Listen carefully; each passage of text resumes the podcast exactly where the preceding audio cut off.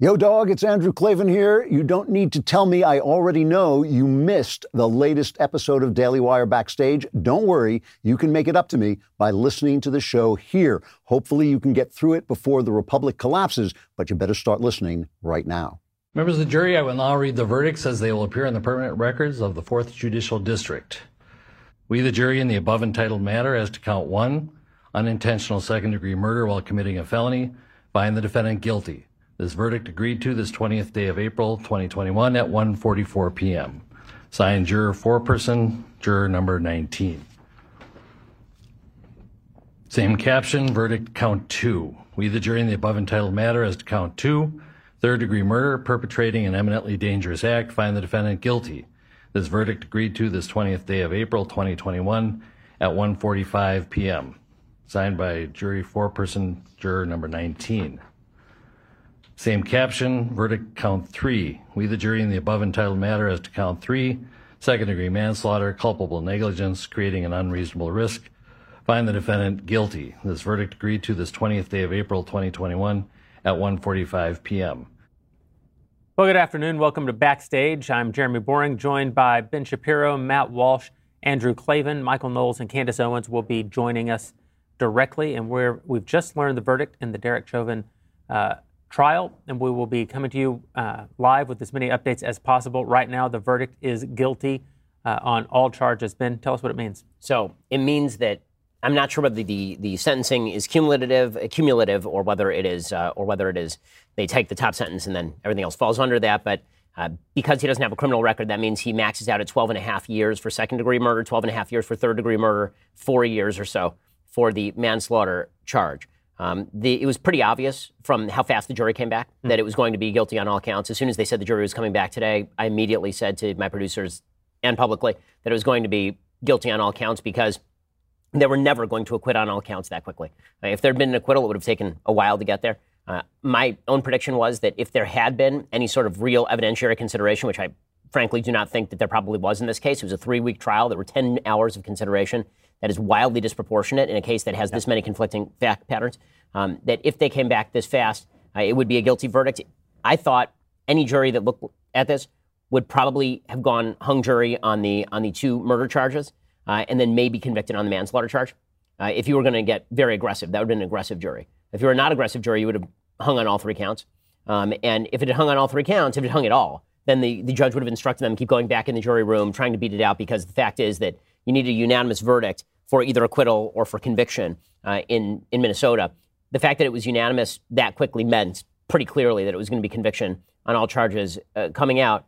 You know, we'll have to see whether people who had, you know, spent their nights planning for rioting and looting now actually go home or whether they go ahead and hit the local target in celebration, presumably, uh, of, of the verdict. Um, but I think one thing is pretty clear for anybody who watched this case closely. I don't know how closely you watched it, Drew or Jeremy. I know, Matt, you watched it really closely. Uh, for people who watched this case closely, there are elements here that it's very difficult to make the case to me that any rational jury would have, who just looked at the evidence, would have come to the conclusion that beyond a reasonable doubt, Chauvin was guilty of second or third degree murder. This just did not fulfill the elements. The third degree murder charge, particularly, is absurd on its face. The third degree murder charge never should have been allowed in the courtroom.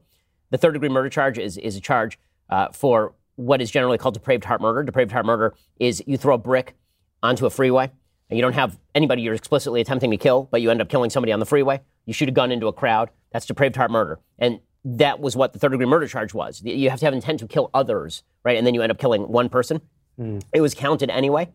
It shouldn't have been on the ta- it shouldn't have been on the docket. The second degree murder charge required felony assault that results in the murder. So usually that is where you're robbing a store, you got a gun, the gun accidentally goes off and kills somebody right? Or or the guy dies for some other reason while you're in the process of committing some sort of felony. So you had to show that he intended to commit a felony against George Floyd. It's very difficult to say that he intended to commit a felony against George Floyd because Minneapolis Police Department procedure allows you to do exactly what Chauvin was doing under the circumstances. The manslaughter one was a little bit easier to make because the charges in that in the manslaughter case yeah, just have to have reckless disregard. So the, the prosecution can make the case that even if he didn't mean to do anything bad, it was reckless for him not to get off of Floyd once Floyd was already unconscious and once Floyd was dying. He should have gotten off of him, and it was reckless not to get off of him. But the fact that they convicted on all three counts says to me that they weren't really looking at the evidence because, again, all three of those charges also rely on a simple question of causation, right? Did George Floyd actually die because Derek Chauvin was was on top of him with his knee? What the defense showed repeatedly is that he did not have his knee on his neck. Right? There was no physical trauma to his trachea. There was no evidence that there had been physical trauma to his uh, to his arteries that would have cut off the oxygen to the brain. Uh, it, there, there are a couple different types of asphyxia. There's, there's physical asphyxia where you actually strangle somebody. Uh, there's you deprive somebody of oxygen to the brain by cutting off their blood supply uh, via their via their arterial blood flow. Uh, and then there is a chemical asphyxia, which is drug overdose. Uh, and and the fact is that George Floyd had three times the, the deadly level of fentanyl in his system. He was high as a kite. He had 75% arterial blockage. The medical examiner originally said if I'd found him dead in his room, I would have immediately assumed hmm. that it was a drug overdose. Right. And the only reason that this became a national issue is because of the tape, which on its face, when everybody first saw it, looks really ugly. Because it turns out that a lot of policing looks really ugly. And then when you get all of the lead up, at the very least, you don't have to say that you love what Chauvin did. You don't have to say that, that Chauvin acted appropriately. You don't have to say any of that stuff. What you do have to say is to not even believe that there's reasonable doubt on the murder charges. On the murder charges, where you would have to have intent, that suggests to me that this was far less about the actual facts of the case and far more about all of the hubbub surrounding the case. This trial never should have taken place in Minneapolis. It should have immediately been transferred in terms of venue. You were not going to find an impartial jury in Minneapolis in the single most publicized criminal justice case of our lifetime, at least since Rodney King. Especially and they don't sequester them. They didn't sequester them. Yeah. The, the, by the way, the, the judge because, in this because case, they're not sequestered, you have major political figures, the mayor, the president of the United States, a sitting congresswoman, all calling for uh, for a guilty verdict, that has to have some impact on a jury, doesn't it? Hours after the judge in the case reprimanded Maxine Waters, who flew from D.C. to the city before the jury had started deliberating to demand a certain a guilty verdict. In fact, she demanded a verdict on premeditated murder, which she wasn't even charged with. And uh, first of all, that whole Maxine Waters going to, to, to Minneapolis, what else could that be other than an attempt to intimidate and tamper with the jury? What, what other motivation could you have to fly as a high ranking uh, politician to the city where this local murder trial is happening and demand that the, that the jury come to a verdict. Either you believe in fair trials or you don't. Either you want the, the jury to weigh the evidence and come to a decision or you don't. It's clear that they don't here. The, the problem, the irony is that the only verdict we could really trust is an acquittal on all counts. I think that would have been the right verdict, but it's also the only one you can trust because it's the only one that couldn't have been motivated by anything but um, a look at the evidence. But with this verdict, you have to obviously wonder is that how they saw it when they investigated the evidence? Or are they coming to this decision because they know their lives might be over, might be ruined if they came to any other decision? They know that the media is going to leak their. Uh, their their identity, and they're going to be you know looking over their shoulder for the rest of their lives. Right, they had a choice. They could be the heroes of the republic today, or they could be the greatest villains in the history of the republic today. yeah. yeah. And and the, and this had been tried up in the media. The media wanted the riots. The media set this up. They want the I, I don't know any other way, to, any other motivation for their behavior other than they want the polarization. True. They want the riots. Will there be riots anyway? Probably some, but nothing like there would have been. I mean, you know, it's funny. I, I was a court reporter. I was an actual news newspaper man in courtrooms, and I'm very slow to judge, to pass judgment on the verdicts of ju- juries because I know that the world looks very different from the jury box than it does on TV or anywhere else. But the one thing we can say about this trial is this is one of the greatest failures of our governing class I've ever seen, and it is part and parcel of the failure of the cl- of our governing class in handling uh, COVID nineteen and their lockdown and they're getting you know intoxicated with power.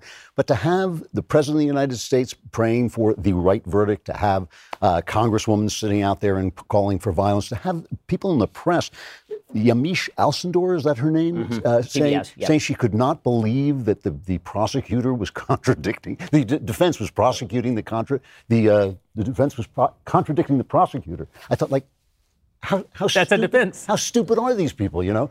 Yeah. Uh, just before I got here, uh, Jenna Ellis tweeted, uh, that she was praying that the jurors had acted justly, no matter what the verdict was.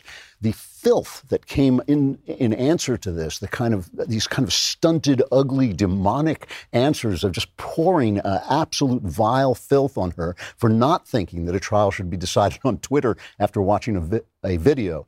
And to Ben's point, I've, I've also covered a lot of cops. I've seen a lot of arrests. It is much, much easier to take a person down brutally than it is to take a person down safely. To take a person down safely, you've got to wrestle him down. There's going to be violence. It's really ugly. It frequently they use more cops to do less damage. One cop can take you down just by hitting you over the head with a stick in the right place. Yeah. But four cops can take you down safely. And so the things that you see on these videos are not dispositive. They're simply not. You see a lot of ugly stuff on videos that move people, and of course, the politicians are working to gin up their uh, emotions, and so are the press. It is a complete failure of our authoritative class, of our clerisy, uh, in in defending American justice. And I, again, I'm not going to say this was the wrong verdict or the right verdict, but I will say that uh, the behavior of these people, and from the president on down, has been absolutely shameful and dangerous. Candace joining us. Um, your thoughts on the guilty verdict, guilty on all charges? Um, it's the wrong verdict, in my opinion. And I think that it's indicative of the fact that we now live in mob rule. This is mob rule society. Yeah. I mean, this is based on the evidence that we saw, and, and, this was polluted from start to finish. So, to me, the most important element of this, which I found to be astonishing, was the fact that they never released the full police footage. They had it, they sat on it, right. they locked it down. It leaked months and months later after the riots, um, you know, via the Daily Mail, I think. But when I watched the full tape, I, I was astonished that they didn't think to just at least add this context so that people understood yes, this person was high out of his mind. He asked to be put on the ground. He was resisting arrest. Let's not forget what the media, what they did, the power they had in setting up this narrative to begin with. Mm. First, the media said he was just getting his life together. Do you remember St. George? Yeah, they do you guys remember St. George, yeah. right? He was just getting his life together. He had moved to Minnesota. Yes, he was, you know, had, had been in prison in the past, but he was just helping the youth. And everyone was crying and, and it was, oh my gosh, this man is, you know, was getting a second chance at life. And, you know, maybe had the wrong ID or whatever it was, was, was, was using uh, counterfeit bills, and somebody called the police, and, and then he was killed. He was brutally murdered uh, on the basis of him being black. No indication. Uh, nothing was said out of Derek Chauvin's mouth that uh, you know should insinuate that this was about being black versus white. But that was what the media ran with, and then they successfully hid every piece of evidence that would have transformed public opinion, right? Every piece of evidence that would have said, wait a second, there's more here. And they were upset when I released the video and just went over his track record because it was clear to me, according to his track record, that it was very unlikely that a person that spends, you know, approximately nine prison stints, nine stints in prison, was really just getting his life together yep. after ha- having served the last one. So, you know, to me, I think the saddest part of this is that what we need to acknowledge is that right now, mob rules. The media creates the mob, and the mob rules, and that's what we just saw play out. So, what do we say about? Can Candace makes this great point. The, the media had this footage. Every person in the United States of America, probably half the people in the world, saw this footage within you know, days of of the actual uh, event. And we all, I think, probably had a visceral reaction to it. Very difficult footage to watch. Once you once you emotionally attach a judgment to something like that, is it possible to have your mind changed? I mean, well, yeah, I, I, that's why I think we all it's a, it's a lesson that hopefully we've all learned by now that you just I don't care what the video looks like. I don't care what it looks like. The first video you see, um, especially when it's it's just starting you know, right. you're not you're not getting there, There's always going to be an interaction before where the video starts, and so whatever it looks like on the video, you cannot come to a conclusion. We just went through this hmm. with um, the 13 year old kid. I'm, I'm I'm blanking on his name, but uh, that, another another horrible video where you're, you're watching a 13 year old kid in a back alley getting shot. He did have his hands up um, and it looks horrible. Of course, it upsets everybody. But they never but, even released the police footage. Right. Remember, the, the, video that we saw that nine minutes was somebody else shooting it. They never released this. Let's just talk about how unusual that is, right? That they never released this full footage so that we could at least see the context and see more, at least be able to discern more facts other than somebody who's a bystander filming the video. And remember when Brad Parscale, I want to bring up Brad Parscale. Do you remember how quickly that footage was released when Brad Parscale, you know, got arrested when he was drunk and he got into a spat with his wife? They released that footage like almost in the next minute. It was it was he got arrested on a Monday and we had the footage by Monday afternoon. But George Floyd footage, it was never for public consumption. The Daily Mail got it months later and released it. But I also, I also think we're we're probably at a point now where the, the full context doesn't even matter because, uh, like I was saying, with a 13 year old kid, it comes out, oh, he had a he had a gun. He was just he had right. a gun. He was just firing it at cars passing by. He's in a gang area. The cop doesn't know that he's 13. You know, he, he, he ditches the gun behind a fence. The cop can't see that. He turns around. Like obviously that's a justified right. shooting, but it I think from from the perspective of the left and the media, if if if a police officer shoots a non-white person,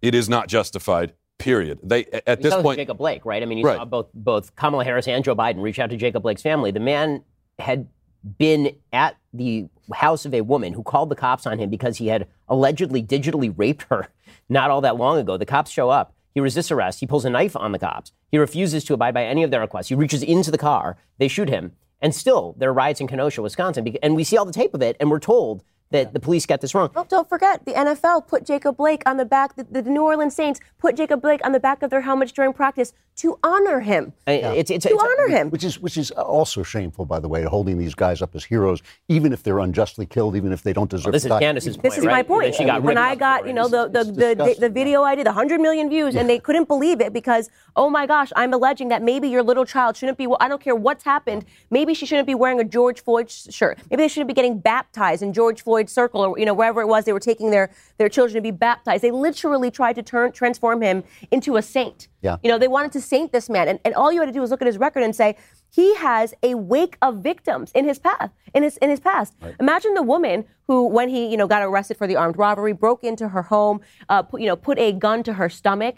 Her child, her, her her minor child, was in the room during that time because he was looking for drugs and money. He pretended they, they pretended to be the waterman, you know, and, and he breaks into the home. And imagine that woman watching the media saint this man. Right. Imagine that that that victim. And I, why I always say this is that actually black female lives definitely don't well, matter that's true, because too. these That's black men that they keep hailing as heroes and victims always leave a trail of female black victims in their wake and nobody cares. That's a common theme, right? Because Daunte Wright, most Daunte Wright, uh, Yeah. one of the more recent ones, he robbed a woman at gunpoint. She was going to get her rent money. He had just spent the night at her house. She allowed him to stay. She's going to get her rent money. He follows her, robs her at gunpoint, reaches into her to her bra actually to take the money. So that's sexual assault. He chokes her. Um, and then George Floyd, Jacob Blake. I mean, this is like a Heroes, common all of theme. them heroes. Yeah, the women. How they treat women. But th- th- I think what a lot of this comes down to for the media is that there is a single factor analysis that they're using, which is the worst kind of analysis to use Right. because it, it just removes all of the confounds. And the single factor analysis is all the problems that are experienced in America, in the criminal justice system, all the racial problems in America are due to cops.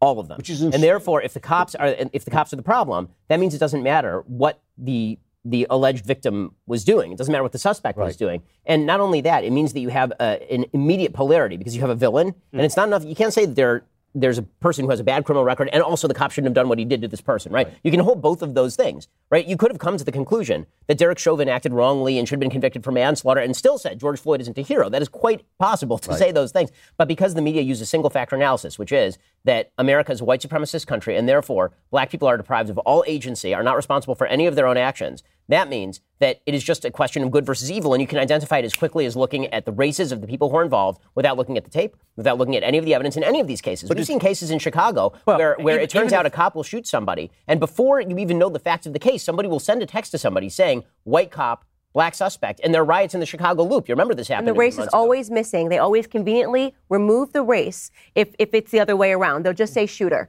Or, right? or invent a race, as with uh, the Trayvon Martin, George Floyd, White uh, Hispanic, uh, yeah. George Zimmerman, right, or white Hispanic. It- I think the, the terrible part of, of the context that is completely doubly erased is first the high crime in, in black neighborhoods, which is not the fault of the police. I mean, whoever fa- whosever fault it is, the police are the last guy on the ladder to receive this. They've just got to stop the crime. If the police had a, an app on their phone that could show criminal intent, they wouldn't be looking at the color of a person's face. They'd be looking at the app on their phone. They're just trying to find out the, who the bad guys are, and most of the people they're protecting are the same, have the same color skin as they do. So that's the first thing. And the other thing is just the fact that putting all of this stuff on the cops as if that they had some kind of social power to shape the behavior of people in their neighborhoods. It- They don't have that. Well, the way, right, right now, how can you be a police officer? That's what, I'm. Well, But what what is I the was about to say. incentive? What's the incentive? It's, it's it is. You're about to see a crime spike like you have never Yeah. seen in America's We've major seen it cities. already. You're already seeing it. You a 30% increase in homicide Yeah. in America's major cities. None of those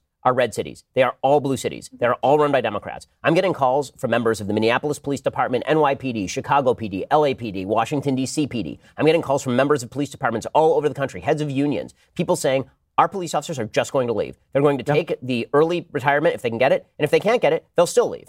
Or if they do continue to serve, they will sit there by the radio. And if there is a call for a crime and they're a white officer and the person is a person of color who's a suspect, they will think twice before going to answer that crime. Not because they don't want to help out. Right. Most of the people who join the cops That's- are going to help out. That, this is why they started this. If you if you're a white guy and you wanted to serve in the Washington D.C. Police Department, it's not generally because you're some sort of sadist who wants to harm black people. It's because you want to help the 85% black community in the particular area that you're policing.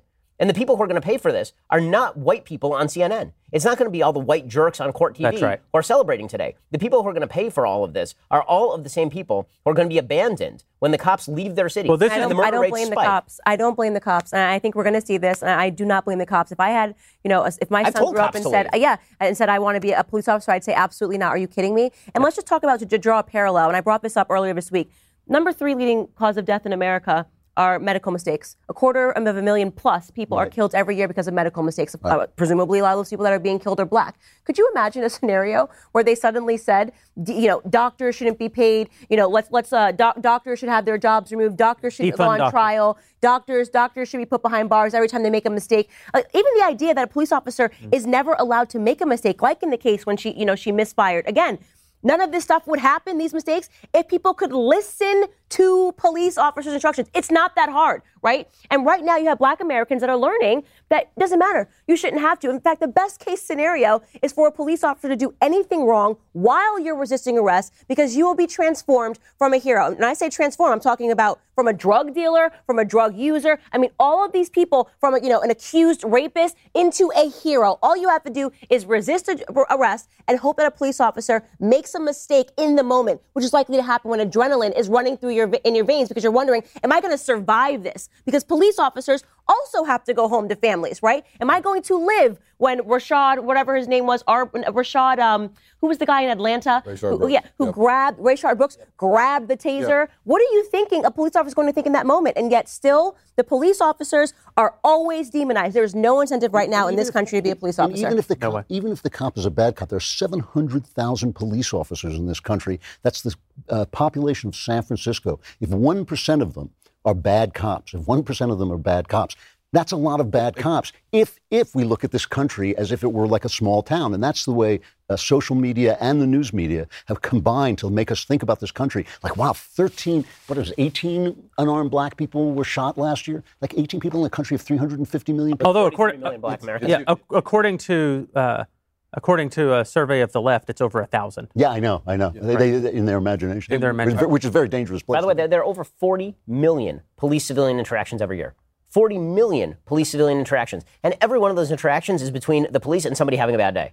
because, the, because the reason that you're talking to the cops is because you had a bad day. Right, right. I mean, that, that the, the, again, the, the people who are going to pay for the, the media's malfeasance here are, are not members of the media who have the private security sitting outside Yeah. their homes and members of the uh, members of private security sitting outside the headquarters of CNN. It's going to be all the mind if they get criticized, you know, It's- let it- alone. Actually, I actually want to pick up on this point. I think it's important uh, because we see it at so many levels of our society right now that the, the media are so detached from the experience uh, of everyday Americans. Our politicians are so detached from the experience of everyday Americans. You have, you know, you you have uh, Jeff Bezos makes hundred billion dollars.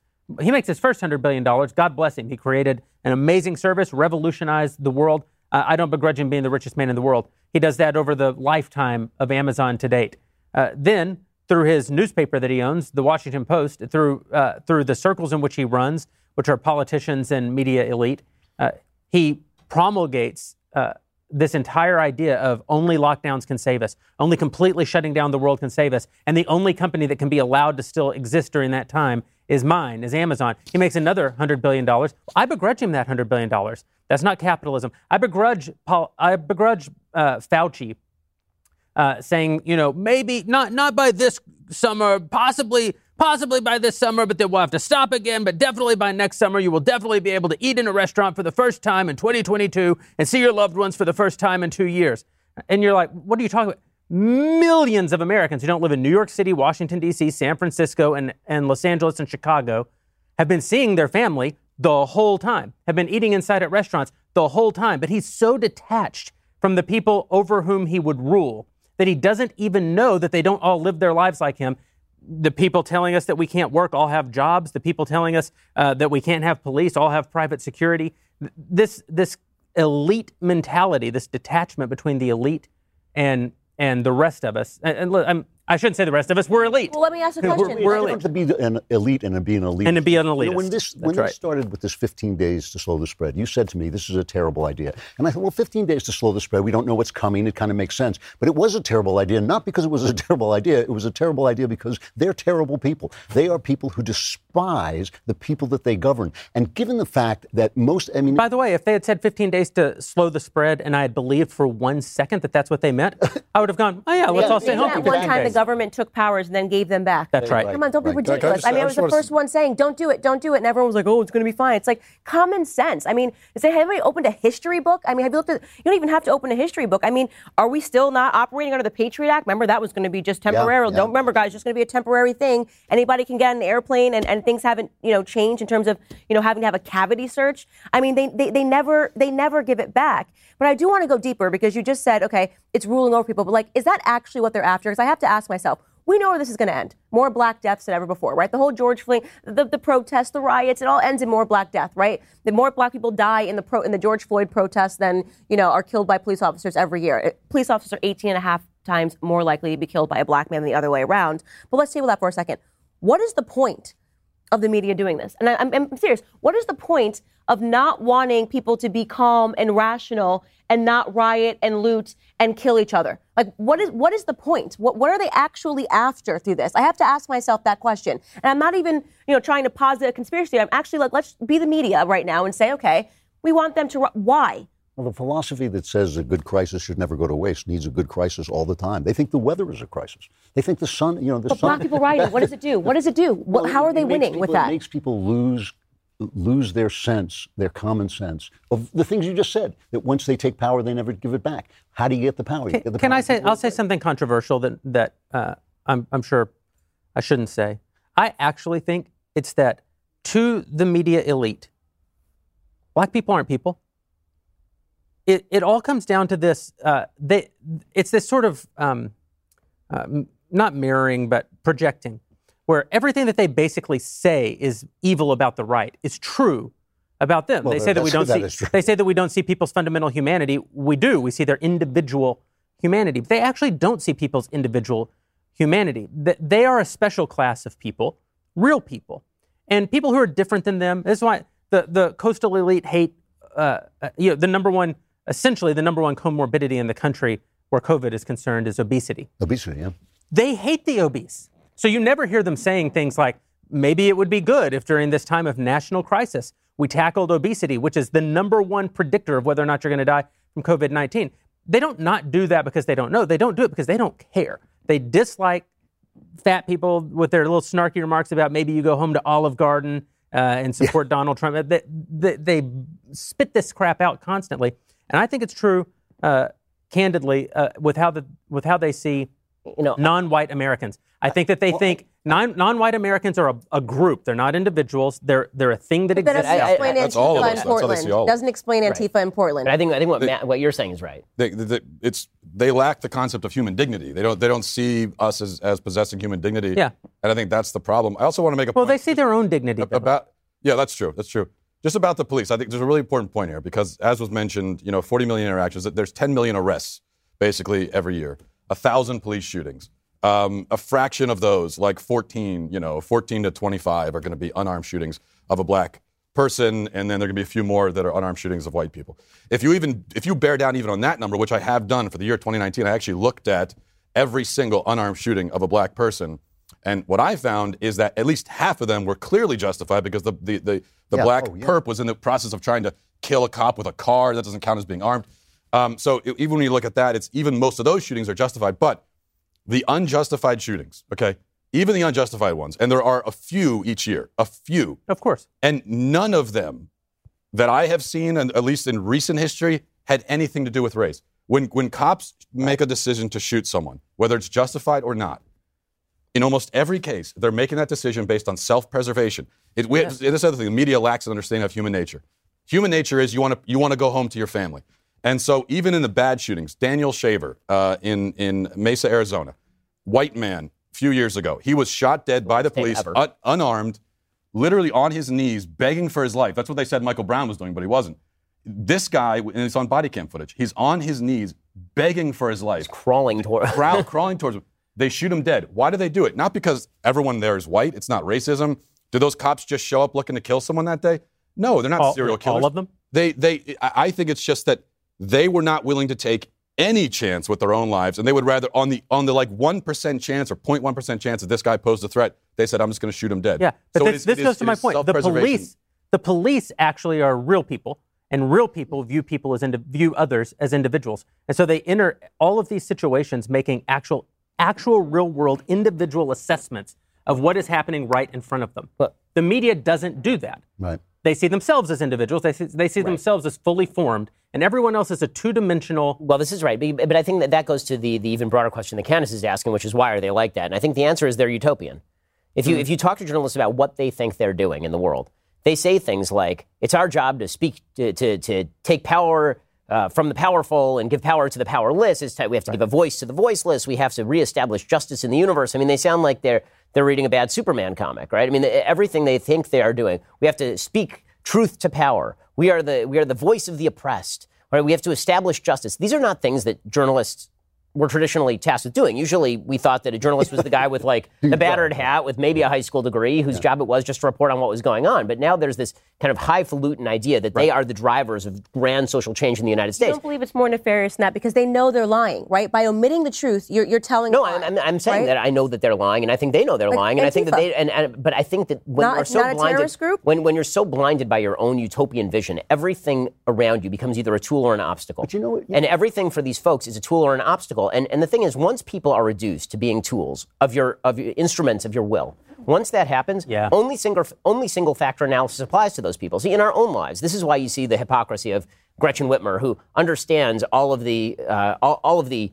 you know in, intricate consul, uh, in, the intricate factors that lead to the fact that she needs to go to Florida and visit her sick father. Okay, all of us have a sick relative that we wanted to visit, and so. As just a human being, I don't begrudge her visiting Florida. I begrudge that she's telling everybody else they can't visit Florida to visit their sick parents. So, the, for for people who are utopian, just to sort of finish the point, for people who are utopian, the idea is that they get to look at the multi-factor analysis that goes into being a fully rounded human being. But because they are reaching for a utopia, and because people are complex, and because that complexity is an obstacle to their utopian vision, they have to reduce everybody down to two-dimensional widgets. And that means that once you, that any data point can be reduced down to these, these two-dimensional versions of reality that in some cases are just flatly false, and then crammed into the narrative. And that's what you see in cases like the Chauvin case. How did this become a proxy? Forget about the actual activity here. How in the world did this become a proxy for race in America? Right. There is zero evidence. America is on Zero. trial. Right. That's- They, they kept saying America's on trial. What happens in this trial is going to say everything about where America is on race. There is not one shred of evidence. There is no allegation. There is nothing didn't- it wasn't that says that this had to do with race. Yeah. Nothing. They couldn't come up with a Even if it was murder. even if it was murder, even if it was nothing first to say. degree murder, there's there is no evidence, which was not even alleged. There was no evidence whatsoever that Chauvin said, "Oh, a black guy. That's why I'm going to kill him today." But the, Like, the and- strange thing to me, the, the huge disparity that always uh, strikes me is the the disdain they have for ordinary people on the one hand and how stupid they are on the other. I mean, and I mean that I don't mean that just as an insult. I mean it literally. If you took the combined IQ of Chris Cuomo and Brian Stelter and Don Lemon, you could roll it on a pair of dice, you know.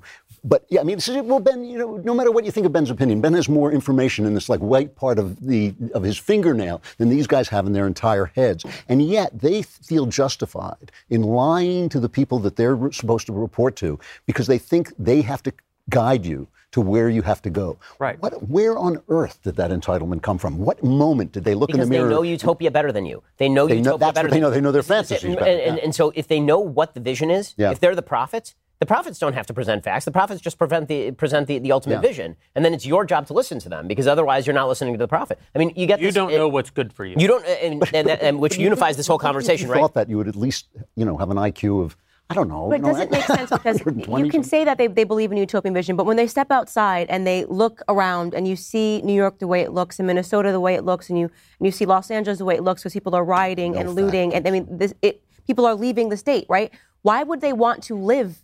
In that environment, because of course this is not going to stop. It- it- right now, it might be contained into the inner cities, but they're going to eventually start rioting and looting the suburbs when things happen, right? Because you can't, like the case with Antifa, they couldn't contain it. They were so supportive of Antifa for years. Democrats, oh, they're the anti-fascist. There's that whole They're story not, in Minneapolis, It's an right? idea. Joe Biden said it's an idea They have not, they are burning down Portland every single night. What they are doing is incredible because the Democrats won't acknowledge that these people are not an idea. This is thuggery in America. These are actual domestic terrorists that you're looking for. They're they're on the ground in Portland every single But night. it's- But their, their utopian last vision. their last words will be, "But I'm one of the good ones." Yeah, right, but that's but, right. but, but and that and but that that's right. I mean, because when you think about okay, so simultaneously while this is happening today, Maxine Waters, the, the Republic, House Republicans tried to push a censure vote on Maxine Waters, and the the announcement, the verdict was coming out, happened in the middle of that censure vote.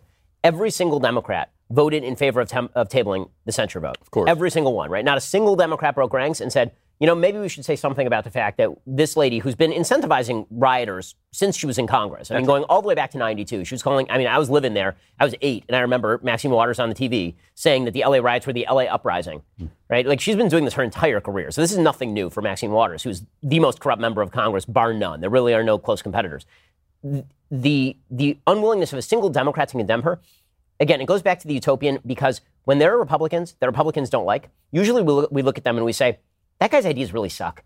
Right? Like if there's if there's a Republican and we look at him and he says something that's bad or he does something that's bad, like we don't want to be anywhere near this person. This person's like yucky. Like, uh, Roy Moore in Alabama. You got a Democratic senator from Alabama because Republicans in Alabama said we don't want to be anywhere near this guy. We don't like what he's saying. We don't like what he's doing. And for Democrats, they have yet to meet a Democrat so radical that the person is bad. In fact, sometimes they're the best of them. In In, fact, fact, the more the more pure they are, it, it, the, the, this is why the AOCs and the Ilhan Omars and the, and the Maxine Waters are actually as- aspirational figures because it's just that we, you know, the mature members of the Democratic Party, we know that you kind of have to be Machiavellian in play some politics So about this sort of stuff. but they're from- so innocent and so wonderful and so joyous that we just have to, we, you know, at least give them props for their ideological purity. So here from Speaker Pelosi herself, speaking in front of the Capitol at a uh, Congressional Black Caucus presser. Thank you, George Floyd, for sacrificing your life for justice. Wow. Because of you and because of thousands, millions of people around the world who came out for justice, your name will always be synonymous for justice. Oh, wow. Lord. It's like- that's a, did- reli- that's a did she- religious cult. I was going to say, did she then say, give us this is, Barack? this is, this is literal. Right. this- drug addict. Yeah. Okay, he was a drug addict. He was he abused women. He abused men. He he- you know this is this is disgusting. That that is it actually grosses me out. Do we have no better examples to put forward in the black community when you think of the word justice? You think of George Floyd. I mean, how far we have fallen since Martin Luther King. It, it honestly makes me sick. It makes me sick. It's so upsetting to me as a black person to see what is coming out as representative of the black community. What we are told we should be holding up. Do you think those words would be written when Clarence Thomas dies? Do you think those words would be written when Thomas Sowell dies? Do you think those words would be written when Dr. Condoleezza Rice dies? That's why I asked the question why. It's almost like they are trying to intentionally pivot the attention of black Americans into celebrating degeneracy at every turn, right? It- it's, it's, they it's, think of they think of black people. whether it's yes, whether it's culture, this is who we're going to name Woman of the Year, right? Cardi B, Cardi B. Whether it's talking about you know c- civil justice, George Floyd is now the emblematic of civil justice. He's so he's so brave. What he sacrificed his life. I mean, there is something very sinister and very disgusting happening right now in this country in terms of how they are trying to pollute black minds. And it goes all the way from the education system and critical race theory to these disgusting words. And I will call them disgusting because they are and they are false. George Floyd died. He was a drug addict. Period. Whether you have an opinion about whether Derek Chauvin, you know, should have spent some time in prison, yes or no, we should all agree that this man is not emblematic of justice. Right. I mean, it, It's it infuriates me. and his and aside from being a drug addict, I mean that's that's that's important. That's I think that's why he died. But but uh, this was a man. There's there's no indication. This was a man who preyed on his own community, and you know, br- forcing your way into a woman's home and robbing her at gunpoint in front of her child. That's not some small mistake. It's also No. not something he did when he was 16. He said it a twice. Armed robbery was twice. Yeah, this is this is this is really depraved evil that this person was capable of. And what you're seeing there is it, it really is it, it- the anti-racism stuff takes on the shape of a religious cult because you've got you have your literal savior figure who's who's sacrificed himself talking about him like he's a Christ figure really literally I honestly And- wish and- you got it literally read it. sacrificed yeah, his life. sacrificed his life know it. It and the thing so about Jesus is that I may not be a New Testament scholar, but Yeah. it seems to me that Jesus, in your guys' version of this, wanted to be sacrificed, right? I mean, like at the very least, No he one was- takes he- my life from me. I lay it down, he said. Yeah, I mean, if you're supposed to be the son of God, you pretty much don't have to do that. Right. So, so to, to equate those two things, of Yeah, course, it- is also- silliness also- on face. They But will ano- name another- another important him. part Wait of the- it. They will name streets after George I- Floyd. Another- and another- to, to your point, one last, I actually think that the left is about to turn on Martin Luther King Jr. I, I do too. I do too. I think Yeah. I think he's toast. Yep. Yep. But I think another important part of the religious cult aspect of the anti-racism thing is you have your Christ figure, which is important, but you also have the concept of inherited guilt, and it, it and this Right. is taking on it's, it's it's very similar to the Christian idea of original sin. Um, and but but now, but in this case, it's a racial, and so as as white people, we all have this inherited guilt of of racism and slavery because, of course, white people are the only people that ever did this in history, according to the left, anyway.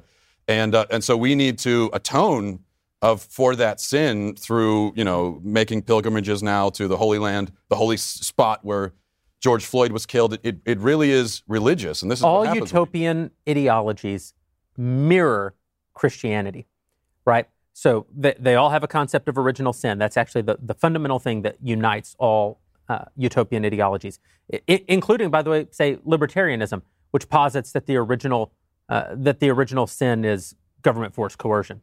Uh, you have uh, communism, which, which posits that the original sin is class. You have this new uh, anti-racist uh, cult that's forming that posits that the the original sin is some sort of systemic uh, racism. They they all acknowledge that there's something wrong with man. They disagree about what the something wrong with man is, but they all believe that there is some sort of sin that has to be fleshed flushed out by their new clergy that they're creating, and with their new liturgy that they're creating, with their new penance uh, practices that they're creating, and by by that mechanism, we might be redeemed into their utopia. And of course, what we on the on the right believe is that we we agree that there's an original sin, original sin, and the and we don't believe that it can be purged. This is the fun, the fundamental distinction between right and left. Right. Whether you're Jewish, whether you're Christian, we believe there's an original sin, and you can't unmake it. and we all share it. And because Yeah. in those Right. utopias all that you, you point out, those are their original sins. And the other thing is that there's it's a certain segment of the Group of people. population that Correct. carries it, and they're the villains. Whereas within the in the you know theological idea of original sin, it's it, the the hu- the whole human race. It's all of us, and we're trying to figure out what to what to do with it, not what to do about it. You know, there, there's something that, that I was thinking about earlier, and sort of back to something you were saying, Candace, about the the perversion uh, and the, the attempt to build up certain people as heroes who clearly are not heroes. And again, it, it's amazing that you got so much flack for saying this while not even talking about what Derek Chauvin did, whether it was right or wrong. Because Right. two things can be true at once. You can believe that Derek Chauvin should go to jail, and you can I also said believe that three times. I- said I know. times, I know you did. he should have acted differently. I know you did, and and but for for the left, it you know, Condoleezza Rice used the phrase "the soft bigotry of low expectations" to talk about how the left treats Black Americans, with the idea being that you don't have to perform as well on the SATs. That's fine. You know, we can't expect that of you because, of course, you're black, right? Which is the soft bigotry of low expectations. So I tweeted that the other day about the the mentality uh, that surrounds rioting and looting. That we have now reached a point in the United States where, whenever there is an incident that involves a white cop and a and a black suspect, we expect, we full on expect there to be rioting and looting. It's not as though we say, oh God, I hope there's not rioting and looting. We start boarding up our windows. We start making our, tri- our plans to, to leave town if we can. We start, we start canceling school in Minneapolis. We cancel NBA games preemptively. Like we know it's going to happen and we accept it as norm. Right? We accept it as like this is how it's just going to be. Like, of course, there were National Guard troops that were on the on the roof of the of the courthouse while the verdict was being read. Of course, the DC helicopters, uh, the PD is up there in the helicopters in advance of this. verdict. I mean, like that's just normal. That's the way that it works. So I tweeted out this is the soft bigotry of low expectations. And um, I I believe that it was uh, Jason Whitlock tweeted back, "No, that, stop calling it soft bigotry. That's not soft bigotry. That's just bigotry." And it is. It's it's not the soft bigotry of low expectations. It's the pure bigotry of no expectations. No, uh, because but- there's a belief that there is you are expected. Human behavior is not expected because our system is so grave and so horrible that we've perverted it, and so there's no point in even trying. Which is the worst message you could possibly give to anybody. It treats them as non as non-human. Treats them as incapable of agency, of making good decisions. And when the media promulgate this lie that if you're black in America, you are at ex- existential risk, and and that you being black in America is a wearying prospect where you're constantly weary, where you're constantly tired, where you're Jonathan Capehart writing for the Washington Post for hundreds of thousands of dollars and appearing on MSNBC every day, but you're exhausted by the prospect of being black in America.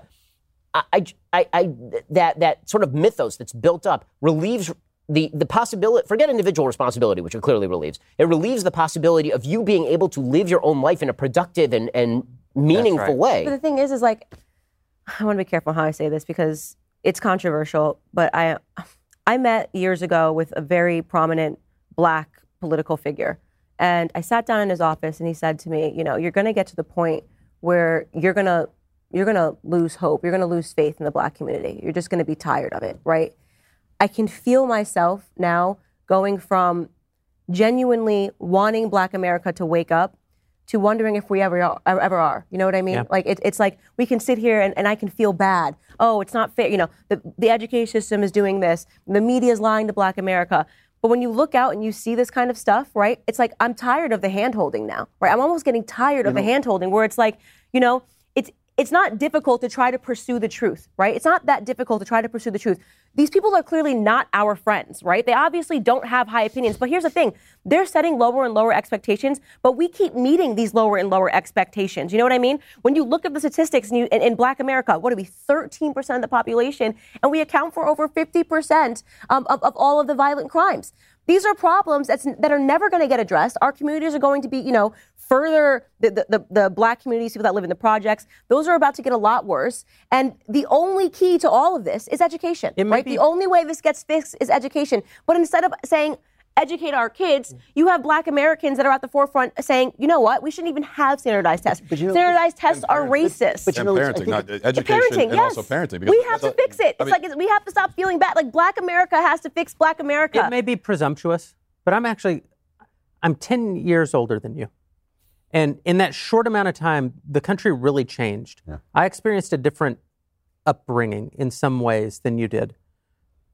I don't think that the black community has a responsibility uh, to better itself.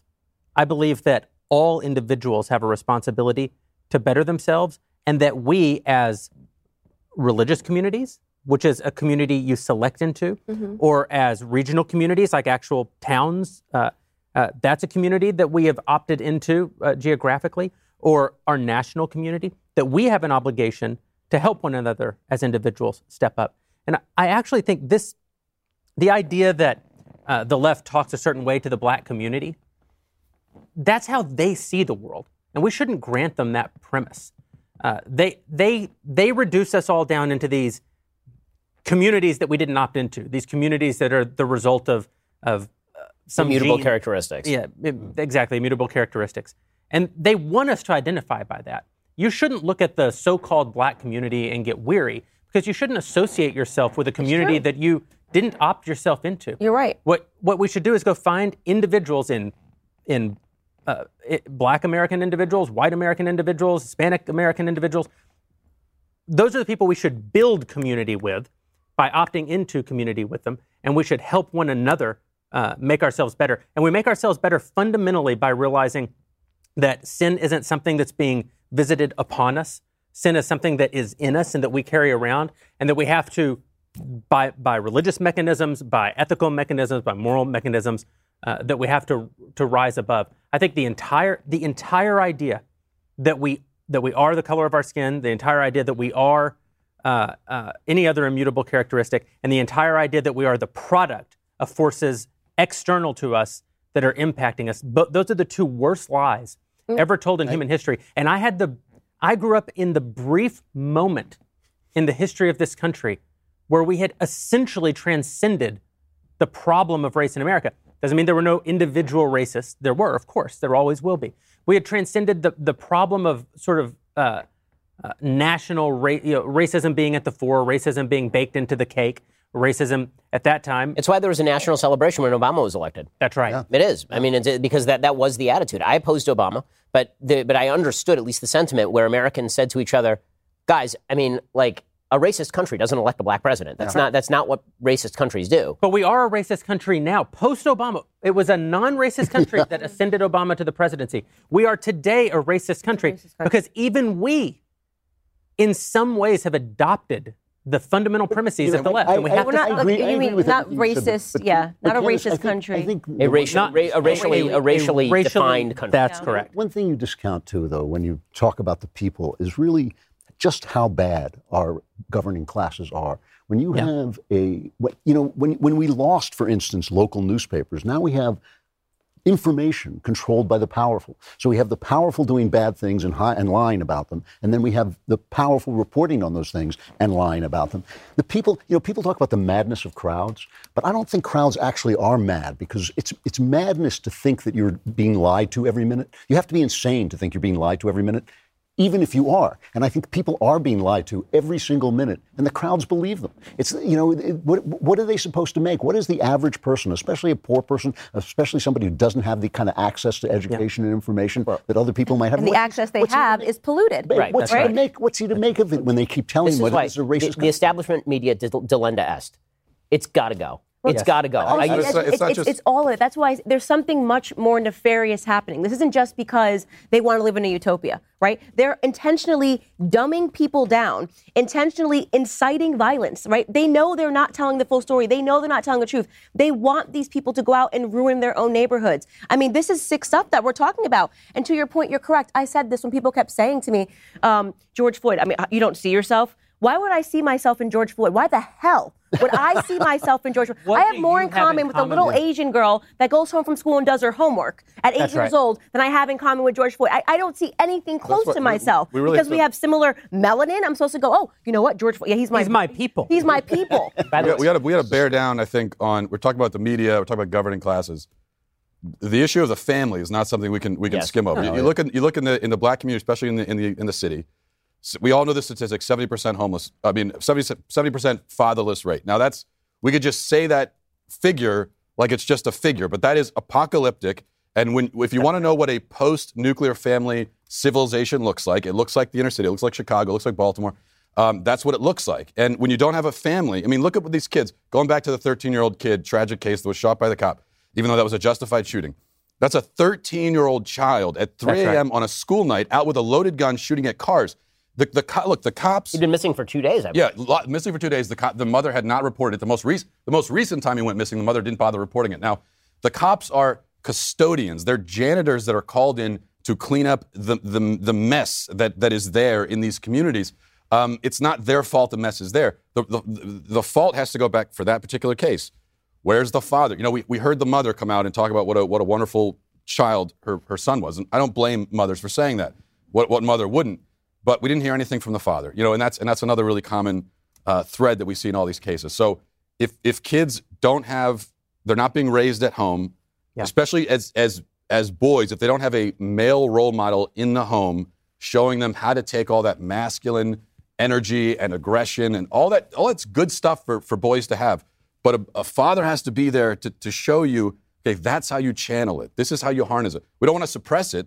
That's what the school system wants But to that's do. You wanna also harness it. government and media. So you're Yeah. saying the fam- that is government media. That's government policy. That's Lyndon Baines And they're, Johnson. That's they're the Great left, Society they're left Act. susceptible. Right. And then that's of the, media perpetuating an idea that we should look towards women who have men cheating on them, have multiple baby daddies, are now are, are now being called, you know, these are the women that you should be hailing as heroes because they're feminists. So it's it's it's it's also convoluted now. That you can't even just say, you know, the the the the idea that you know 74% uh, i think it's 74% now i think it's actually 78% is 74% of black children are growing up without a father in the home that only happened because of government and media Right. it's a joint Well, effort and, and, and it is it is largely you know our governing class that is that is pushing this stuff because none of them abide by these rules. They all grew up in two family homes, right? Kamala Harris grew up in a two family uh, a two parent family. Joe Biden grew up in a two parent family, right? Like they all they all abide by. This is Charles Murray's point in uh, in Coming Apart, right, where he talks only about the white community. He said. That All the people who are in sort of the elite ruling class abide by all the traditional rules of success, and then they preach to everybody else about how none of those traditional rules for success apply. But I mean, I'm, I'm looking at the screen right now, and I'm seeing that Joe Biden and Kamala Harris are going to deliver an address on the Chauvin verdict. How in the it's an individual criminal justice case. How in the world is the White House holding speeches on the basis of that, as though this is indicative in any way, either way that it would have gone, on on everybody in America, on the state of America more broadly?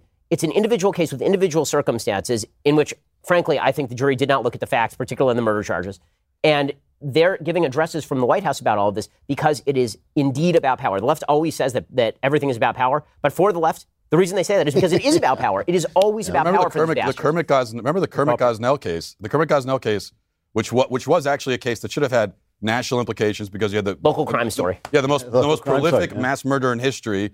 Uh, was Kermit Gosnell, and the media ignored it completely. And the reason they gave was it's a local crime Local story. crime story. That, that actually was not a local crime story because of because of how it implicated government and all these other things. This really is a local crime story. No, but that, I don't think that's fair, Matt. I think it actually makes perfect sense that Kamala Harris and, and Joe Biden, for that matter, are going to address this case because they played a very active role in the case. Kamala Harris bailed the rioters, the George Floyd rioters, out of prison. J- Joe Biden put his finger on the on the Scales of justice here. today. Yep. There's, n- I mean, there is first of all no way to suggest that that that the jury somehow was not aware of this. there, there's something that's that's going on that I've been thinking a lot about, and I, it's- I have a book coming out in a couple of months where I really go into this in depth. Why is all of this happening now? Why? I mean, we were at the apex of race relations in this country circa about 2008, 2009. Like race, you can look at the polls, right? The polls, most Americans of all races were were very optimistic about the future of race relations in the country, and then Barack Obama gets elected, and then things start to reverse.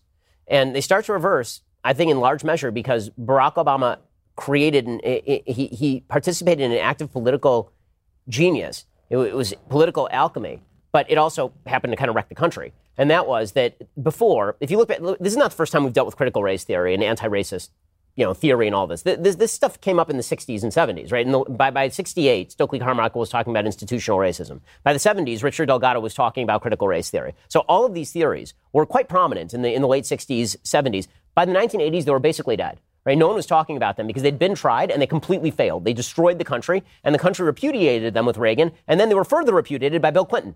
Right? You remember that it was Joe Biden who was pushing the crime bill in 1994. It was Bill Clinton who was having a sister soldier moment in 1992, rejecting a lot of this stuff. Right? So what happened is that the governing class among Democrats, they were making the argument we can cure all of your problems with the government.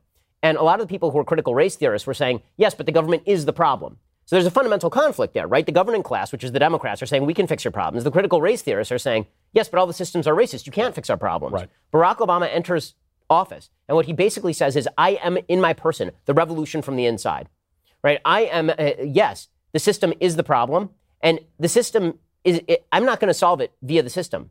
I am the system. If you attack my policies, you are attacking me on the basis of race. And not only that, I'm going to activate a new racially based coalition that is going to be the new minority majority in the United States. I mean, they've, they've openly talked about this. This is not a conspiracy theory in any way. Barack Obama and the Democratic Party openly talked about how there was an ascendant coalition of the of, of the disaffected in the United States that was eventually going to take complete control of American politics. And the, there are articles in the Atlantic about this. Ronald Brownstein wrote a lot about this.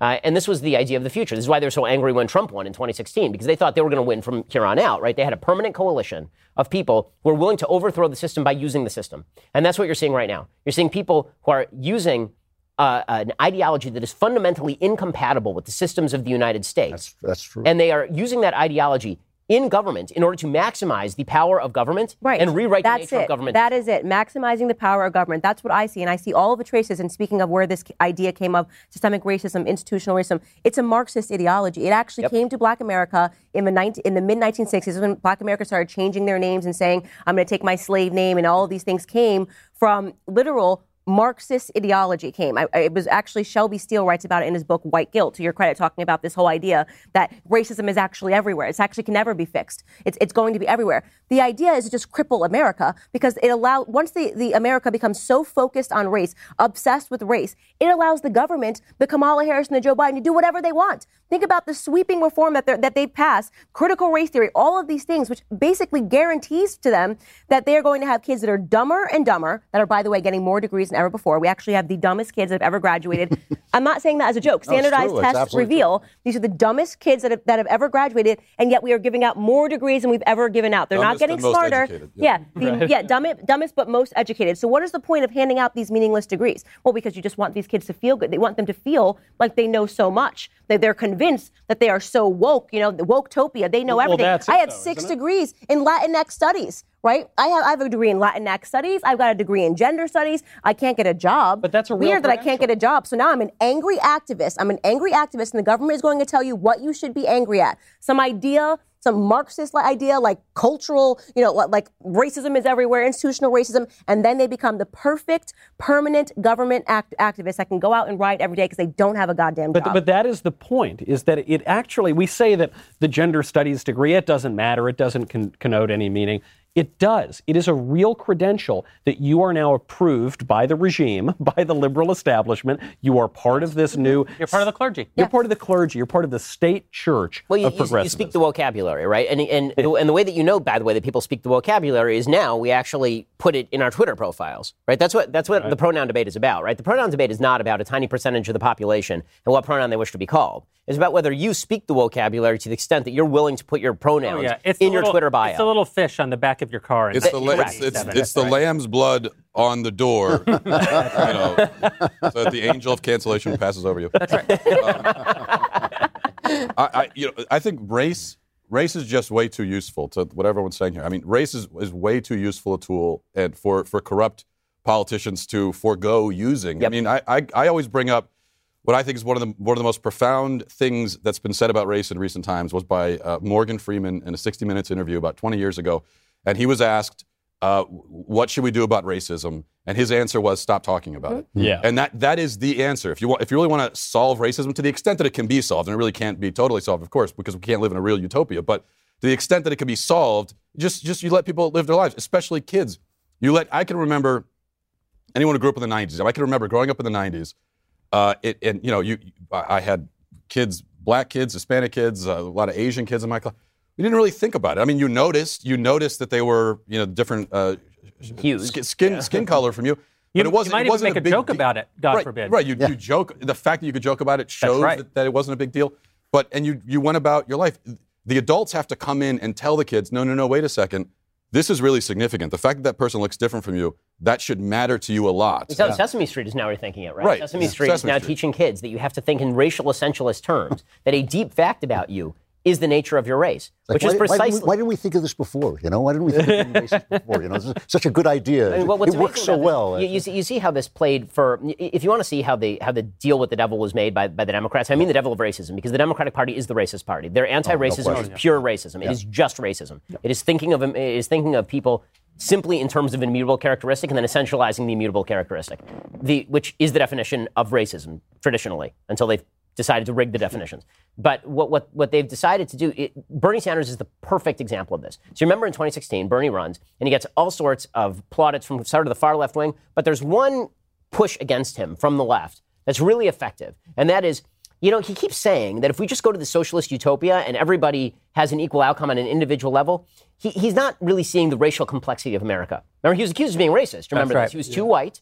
The Bernie bros were too white, and Bernie socialism was too white. It was not racially conscious enough. And so Bernie consciously started adopting some of the language uh, of race, which cuts directly against the language of traditional Marxism, right, which is a class-based ideology. Now you have a race-based ideology. Two original sins. Right. And so, and, and theoretically in conflict. So basically, I think what has happened here is that the language of racial radicalism, which has more of a basis in American history than the language of class. That's, that, that was always Clearly. We didn't And- really have cla- a class. Right, exactly. You so move this, within this the is why class. class warfare in the United States historically has not been tremendously successful. But but if you go to race, there is an actual terrible history with race in the United States. So if you can take that and you can cram that into all the same socialistic prescriptions you're already giving, That's- right? This is what that's and this is what Joe Biden is doing, right? Joe Biden is saying, you know how we solve racism? We solve racism with infrastructure. Right, this is how you have Pete Buttigieg, the whitest person who has yet walked the earth, right? Uh, uh, Walking around talking about how the way that you solve racism in America is by building new highways under the tutelage of his of No, his road highways building are program. racist, he said. He Right, he said, he, right, said highways are racist. Other other Anglo-Saxon architecture. Listen, the, pres- the president of the United States has reached out directly to George Floyd's family. Uh, he has said nothing is going to make it all better, but at least God, now there is some justice. George Because- Floyd had no family. At, he had he had no relationship with his family at the time that he was alive. But I'm glad his family's being reached out.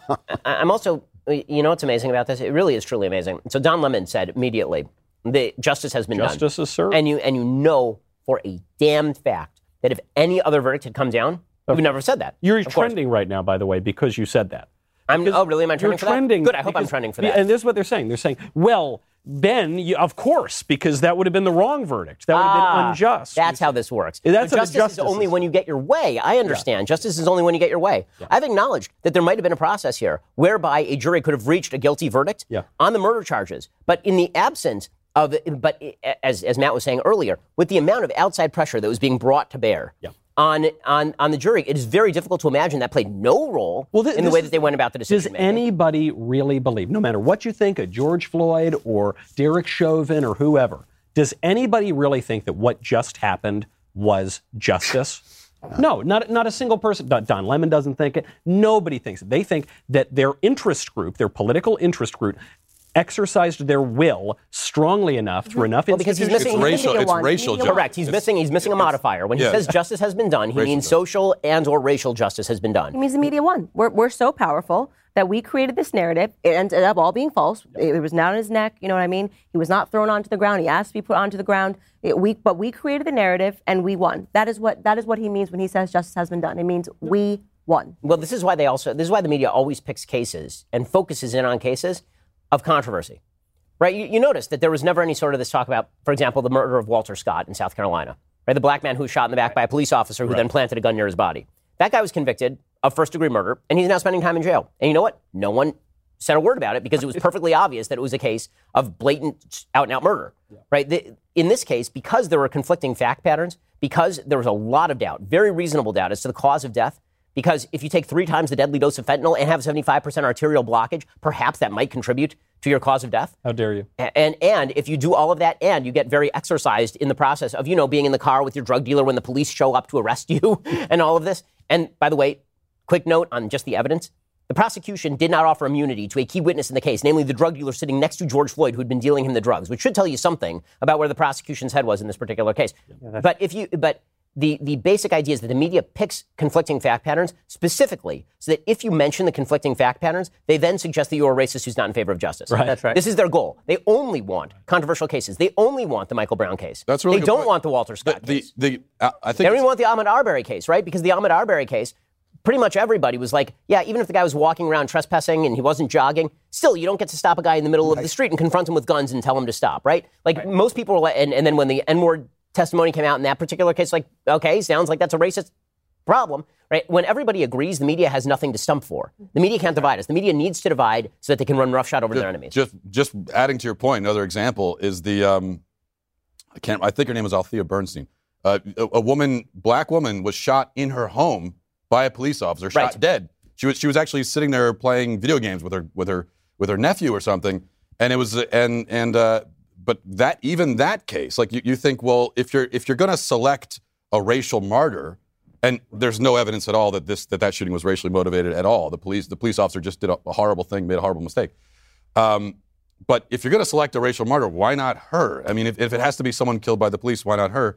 But right, it has to be. It has to be. There has to be the controversy You element can to name it. half a dozen cases where the where the fact pattern is relatively uncontroversial and everybody agrees, and that never becomes an issue because they don't want because they don't want us to agree about these things. They don't want us to actually look at the fact patterns of the case in which we can actually use our brains and recognize that Jacob Blake is not the same as the Walter Scott case, or we can recognize that this case is significantly more controversial in, in, in its actual fact pattern than that case that happened down in Dallas, where there was the, the man who was in his own apartment building. He was in his own apartment, and the, you remember the white female cop? She went back to her apartment and she mistook her apartment for his apartment, walked in and shot him, and now she's going to jail. And everybody's like, well, that looks like a horrible mistake and a tragedy, and she should probably go to jail for that. That when there's no controversy, they have no way to use it as a leverage point in order to run roughshod over their So we have a question from one of our Daily Wire uh, subscribers, and it, it seems like a strange day to in any way self-promote, but I do think Ben, you made the point earlier. The media cannot be reformed. They must, the, the establishment media must be razed to the ground, and you need to support with your dollars the replacement media. That's not just us, but it includes us. And hear from one of our subscribers who's done just that. Do you think that the verdict here gives us a good idea of what the Kyle Rittenhouse verdict will be? Candace? Oh, I mean, yes, I think it does, and that's why I, that was what was really hinging on this case for me. Is is it going to be mob rule? You know, and and right now it looks like in this country that's the way it's going. Up the media now has the power to decide who is guilty and who is innocent based on their coverage of of a case, and that's exactly what happened here. And I think yes, sadly, yes. Here's Barack Obama cheering the decision, but adds, but if we're being honest with ourselves, we know that true justice is about much more than a single verdict. There it is. There is the, the perpetual revolution. You, you saw some people on MSNBC were parroting almost that exact line. Not that this was injustice because it was the President of the United States putting his thumb on the scales. No, it was injustice because it could never be enough. Well, this is what Jason Johnson said. This is a direct quote from MSNBC's Jason Johnson. I'm not happy. I'm not pleased. Hmm. I don't have any sense of satisfaction. I don't think this is the system working. This is the justice system trying to say, hey, this is one bad apple. So, I mean, talk about a non falsifiable thesis. Yep. So, if you convict him, hmm. all you're trying to do is just throw away the bad apple. But if you don't convict him, it's because America's racist. I mean, this is just pure Kafka He was trap, hoping right? that the, he was, hoping the jury would come down and convict every cop in America of the murder. Right. well, because by the way, this was not about Derek Chauvin, and this was not about George Floyd, and this was not about what happened when a guy's knee was on a neck or the neck area or the back or whatever. This was a referendum on all on the larger truth about all racial issues in America. That's what it came down to, and that's what the jurors had to had to rule on. And frankly, if when they are considering the threats that they would face, when they are considering the threats to their lives, Yeah. to their families' lives, I don't I don't think they made the right decision. I don't think the evidence was there for the murder charge. But if we were in their shoes, I like to think we'd have the courage to stand up to the mob, but that's a scary thing. I would I would not have allowed like yeah we, we, we were hoping for superhuman courage from Yes. this jury Yeah, because that's what yeah. it would require superhuman restraint number one to when they're not sequestered to refrain from watching the news um, and then also superhuman courage to say to yourself I am gonna I am doing this like you said for the sake of the republic for the sake of justice and if that means my life is ruined I'm going to accept that it, and it, the idea that 12 people altogether, even just one person would say that, but 12 people altogether would, would have that kind of courage is, is, is hard to believe. I mean, I, for me, if that if I were, I, I think I could say right now, I wouldn't be in that boat because I wouldn't have allowed myself to get on the jury. I would have said whatever I had to say to not be on it I- because I- I- because you know I have to think. Well, I got kids at home. I have Yeah. a wife. Do I want to put them at, ri- at, at risk here? the, So the way that the, the fact that we even have to make those considerations demonstrates how, per, how perverse the system is at this point. That's right. Yeah. I mean, none of that says anything about the individual circumstances for the person who's actually on trial, right? All of the, if the story here is about the jury, or if the story here is about the Congress people outside, or if the story here is about the media, or if the story here is about anything except for the person who is on trial, then it ain't due process, right? It's due process in name only at that point, right? You've, he, he went through the process, and a verdict came down, and you respect the fact that he received legal due process, and there will be appeals, and he will get due process of law that way. But to suggest that the trial was the height of fairness in the midst of an environment where people are literally threatening to burn down the city in which you reside, and bo- businesses are boarding up in preparation. Congressmen are threatening to. Congress people are threatening this. And right. it's not an idle threat. Last year, they burned down the city Right. right? Well, and, and so you're in that same city. You're a resident of that same city. Yeah. And and like I I don't know how you would expect this to go any Listen, any we, other way. we really. can talk I mean, about appeals. Uh, I think we're in such a bad place as a country. I can no longer say that I uh, have faith that a jury, especially this jury, was capable of coming uh, to a just conclusion. I'm, we're also at a point in this society where I can no longer say with confidence that Derek Chauvin will ever face uh, trial again. I'm not sure that they will allow this guy uh, Yeah. to ever face, uh, to, to ever have the opportunity to have this thrown out he may, he may be walking into his death. I mean, this guy, the most hated man in America, a guy who, again, ubiquitous that video in the weeks and months following uh, the event, broadly hated, broadly viewed as a murderer by all Americans. I think fair to say, when I first saw the video, my own reaction to it was like, yeah, 100%, that, absolutely terrible. Only in the months after, when you get more and more information, do you realize, oh, yeah, this is why you cannot rush to judgment. You can't even believe your own eyes Yeah. in right. these situations. What, what do you think the Republicans do now? I mean, I will say, I, I don't think they're going to just let him die in prison. Like, I don't think they're going to put him in with the general population, and let him get killed. I'll just put that out there. You don't But- think so? no, I don't. I don't. No, think, I don't no. think I think that I think they they recognize. I think he actually has a chance on appeal, depending on who his uh, judge is.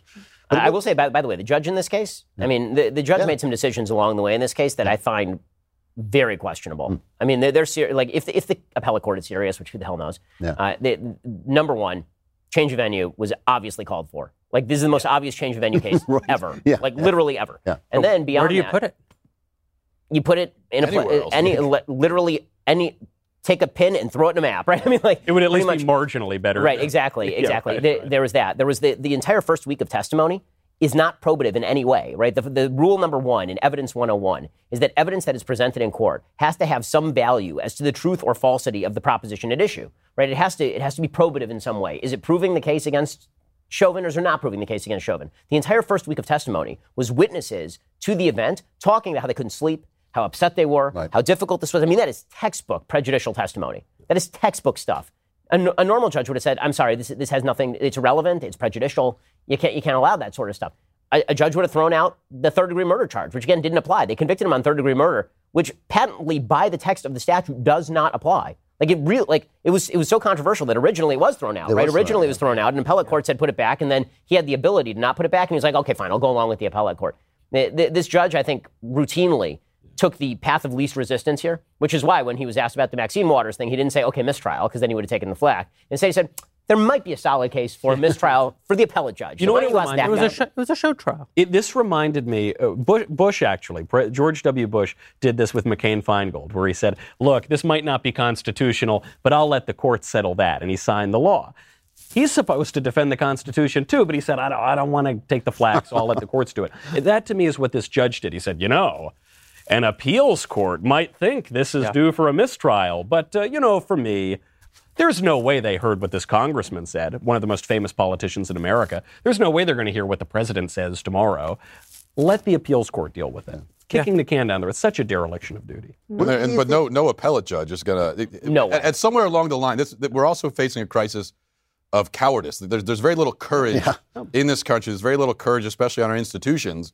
And you just you need some people with some courage who are willing to do the right thing simply because it's the right thing, even if you stand to gain nothing from it. Yeah. And uh, we we just we don't have leaders like that. in this That's, country. that We need a not national day of happening. no. Uh, well, well, this is what I want to know. Well, I want to know what the Republicans do now. Where where do they stand? And Does anybody stand up and say, you know, whether this guy was guilty or not, this has been an absolute abuse by our governing classes? Does anybody on the uh, right have the There might be like three guys on the right, uh, you know, Republicans that might have the courage to do that. because I, you know, I, I, I, brought, I- I love Ted Cruz, but I had him on the show, and he, he cannot say that Black Lives Matter is is a criminal terrorist organization. He can't get the words out of his mouth. It's Black Lives Matter.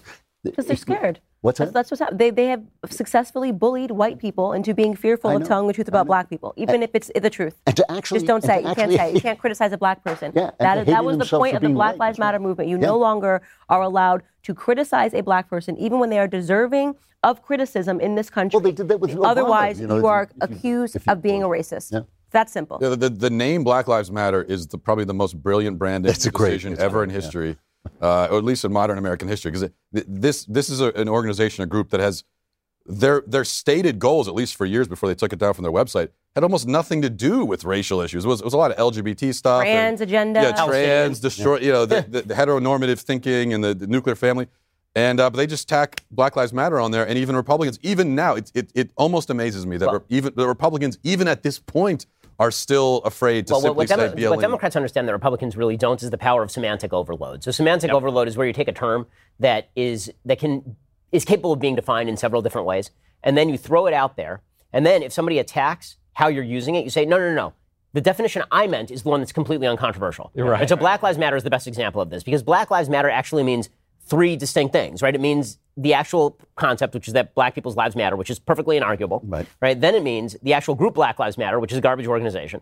And then it means the idea that America is systemically racist and all of your neighbors believe that black lives don't matter. Yeah. Right. So two of the three definitions are really bad. and so when you attack either of those, when you say like Black Lives Matter is a bad group, they go, well, are you saying that black lives don't matter? Yeah. Right. This is this is always the game. They, they're doing the same thing for the for the For the People Act or, or the Equality Act. They do this they do this crap all the time. It's Joe Biden this week declaring that illegal aliens are no longer illegal aliens. Now they're just non-citizens. Right? They're, the, if we just if we just change the terminology, then magically all the problems go away. All the kids who are pooping in bags on the border right now are perfect. They're so much happier now that they're being called non-citizens as opposed to illegal aliens while being kept in their cages. But the point is not for those kids, obviously. Just like the point of Black Lives Matter is really not to save black lives, because when you remove cops from high crime areas, more black people die. Because That when is- you remove cops from white areas where there's high crime, more white people die. When you remove cops, more criminals do what they want to do. The, the point is not that. The point is to use language as a club to wield against your political enemies. The left is phenomenal at this, Yep. and the white has and the right has has no real facility with with parsing this stuff and debunking this stuff. Instead, they fall into the trap of either not being specific enough in their language and, and condemning it, what it is they're condemning, and thus being hit with the hit with the the So- comeback. someone should write a book about this. I was thinking about that. I might, you know, I would it would pain me to plug my book, but this is the topic of my book: speechless, controlling words, controlling minds. That the left uses language to, if you redefine all the terms, you can redefine reality. Uh, this is we've we've only noticed this really since the late 80s. I think that's when people got focused on PC and they said, "Oh, this political correctness is kind of weird." It had been building, of course, for many decades before that. The people who are behind it were explicit about it. This is going back to the 1920s. By the way, really brilliant theorists, really brilliant leftist thinkers who had very evil intentions. But I, I actually think they understand free speech very well. I think they understand censorship very well. I think they understand politics very well and have been very successful at it. So they, they do that sort of thing. And they convince the, the right, basically, to either go along with their plans and use all their terms, or to kind of throw our hands up and say, oh, we, I don't, please don't, please don't make me engage in this. And it gets to what we were talking about earlier. Courage is a virtue. I know we're told now it's toxic and masculine or whatever. Courage is a virtue. Courage is the prerequisite for all of the other virtues. If you don't have courage, doesn't matter what ideas maybe you kind of have in your mind, if you're not willing to actually effect them in the politics, then that and a buck fifty will get you a cup of coffee. Every every virtue, uh, courage is every virtue at its testing point. I think was C.S. Lewis's phrase. Yeah. Yeah. Yeah, and I think I think the terrible thing now is they've put us in a position. You used to be able to say to people, you know, keep your head down, don't don't you know get the good grades and all this stuff. You can't. Every moment, every moment. It requires ordinary people to be heroes now because if you can't go into your boss and say, you know, I'm not going to listen to you tell me that a white person that I'm bad because I'm a white person. If you can't say to your professor, you know, what you're saying actually isn't true, they'll just keep on and they will they'll spread. I mean, Well, it's they, not. they, they it- moved they moved the bar really really quickly. They moved they kept moving Yeah. the goalposts. They went from they, they went from be polite right. They just be polite, just be nice. Yeah. So don't get too confrontational. Just be polite. They move from that to speech uh, to speech is violence, and then Right. they move from speech is violence to silence is violence. Right. So and silence is The only violence. thing that's not means- violence to the you- left is violence. Right. And violence isn't violence. Right. Burning down a store is not violence. no. That's from speech. Nikole Hannah-Jones. It's Most- totally it's not mostly violence. peaceful. No, silence is violence. You doing nothing is violence. Yeah. Home Depot refusing to comment on Georgia's voter law is a form of violence. And now we need to launch a boycott against Home Depot for the great crime of not speaking about Georgia's voter law. Right. And, and so we're quickly reaching the point. In some ways, frankly, I like there's a there's a part of me that feels like it's kind of good for the country that the left is forcing it to this point. Because if people are forced to the point where they either have to surrender or have courage, and there's no third choice, then people are going to be forced to choose whether to surrender or to have courage. Yeah. Because until now, there has been a, a, the possibility of you just, as you say, keep your head down, try to live your life, go about your business. But the left isn't going to leave it at that. They're What's, just not what's the to leave it. consequence? I mean, the problem is, what is the consequence to your life in a practical sense if you simply surrender and say, fine, whatever, I'll go along with whatever you're saying? I think for a lot of people, they figure, well, it doesn't really affect my life much. I've given up my my soul. I've given up my dignity. Um, I've given up my integrity. But I can give up all those. That's the great thing about living in modern society. You can Everybody give up all of that, and yeah, and you can live um, you can live a pretty comfortable life. So I think yeah, it's good that the, that the testing point comes, but at the same time, I think most people are going to say, "Well, I'll just surrender." But Theodore Dalrymple makes the point that in the Soviet Union, w- once you grasp the lie, once you uh, agree that you can tell that lie, they've got you. You're, you're emasculated, you're done. Because you know what, what, what follows is the next lie, and the next lie is a little easier, and the lie after that is a little easier. And finally, they're telling you what to think, what to say, what to do. You're gone. You know, and I think that, that, that lying, you know, I, I know it sounds dumb, but lying is the first sin. You know, once you start to do, tell that lie, to agree with the lie, that's when your soul disappears. So I want to listen in on the President of the United States Speaking of to lying, the yeah. family. Yeah, speaking of lying, speaking to the family of George Floyd.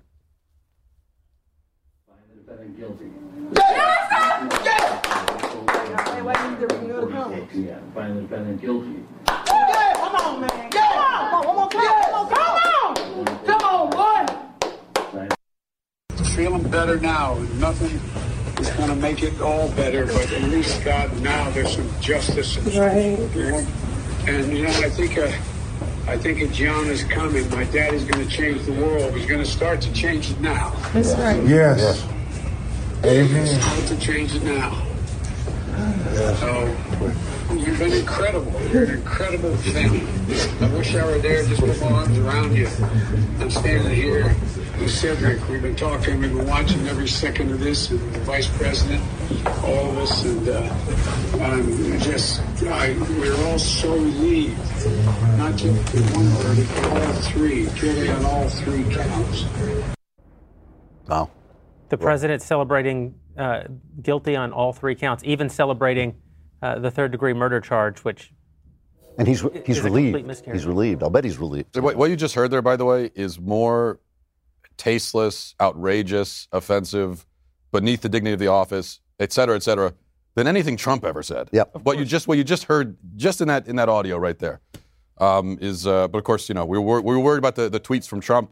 Many of them I didn't like either. But what you, you take just Joe Biden's behavior in the last two days with respect to this trial, far worse, I think. Man, And- I don't the miss lies. Senator Joe Biden, who was just so against black Americans and criminality. Senator Joe Biden, the author of the Three Strikes Bill. It's nice that he's relieved now as the president. you know, don't you miss Vice President Joe Biden? I mean, it's just incredible. Vice President Joe Biden, more black men locked up under under that presidency. I mean, you really have to appreciate how Joe Biden has managed to transform himself as a hero and a, and a concerned individual when it comes You to know black how he did it. You know how he figured he, he licked his index finger, he Yeah. put it up in the air in the morning, and he figured out which way the wind was This is blowing. the way- Well, I mean, Yeah, he, yeah. it's just weekend at Bernie's with him. I mean, they're just they're rolling him around on a gurney, and basically, as long as they can prop him up upright for long enough, then he can be whatever they want him to Well, be. you he know, can be they a racial justice warrior, he can be, you know, a, a, a hard hard on rioters, hard on looters guy. whatever he, whatever he has to be that day, because obviously inanimate objects can be whatever you want them to be. Well, at least you can say he's been consistent on the point that he was against the desegregation efforts, and you can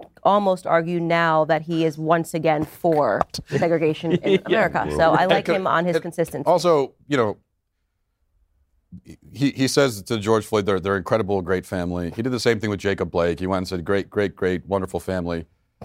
You know, I, I, I'm not so sure about that. I mean, if you, you've got this is a family member with Jacob Blake breaking into a woman's home, raping her, allegedly.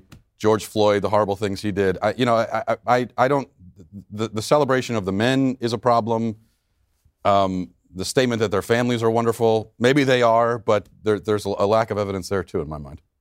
What, what, what is amazing is the double standard, meaning like if you say, okay, well, you know, I could see theoretically how a jury could reach this verdict, but I think they probably reached the wrong verdict. It's how dare you? How dare you? Justice was done. Well, if the jury had reached the opposite verdict, obviously, which is, then then it would have been, no, no, I, I disagree with this verdict. Justice has not been done. yeah, Say, okay, well, that, that's not the way any of this works out. But this is But this, this is how- true. This was obviously true before the verdict came down. This was, you know, if you were on Twitter, that people were just screaming, "How could you possibly? How could you possibly want any other verdict?" I mean, th- this is the way the media were covering it. They were they were covering every single day as though the prosecution was nailing down. They covered- every they covered the trial point. like that. right? And they, and they were, and the defense had nothing, nothing going for it. I mean, one of the, one of the prosecution witnesses was a doctor who literally claimed that he could perform medical alchemy. He could he could sit there and he could watch a tape of a person dying and determine cause of death by watching a third party video of a person's breath and measuring their oxygen intake by watching how they breathe. I mean, I've never heard of anything remotely like that. It's an incredible feat of medical uh, legerdemain to, to be able to do that.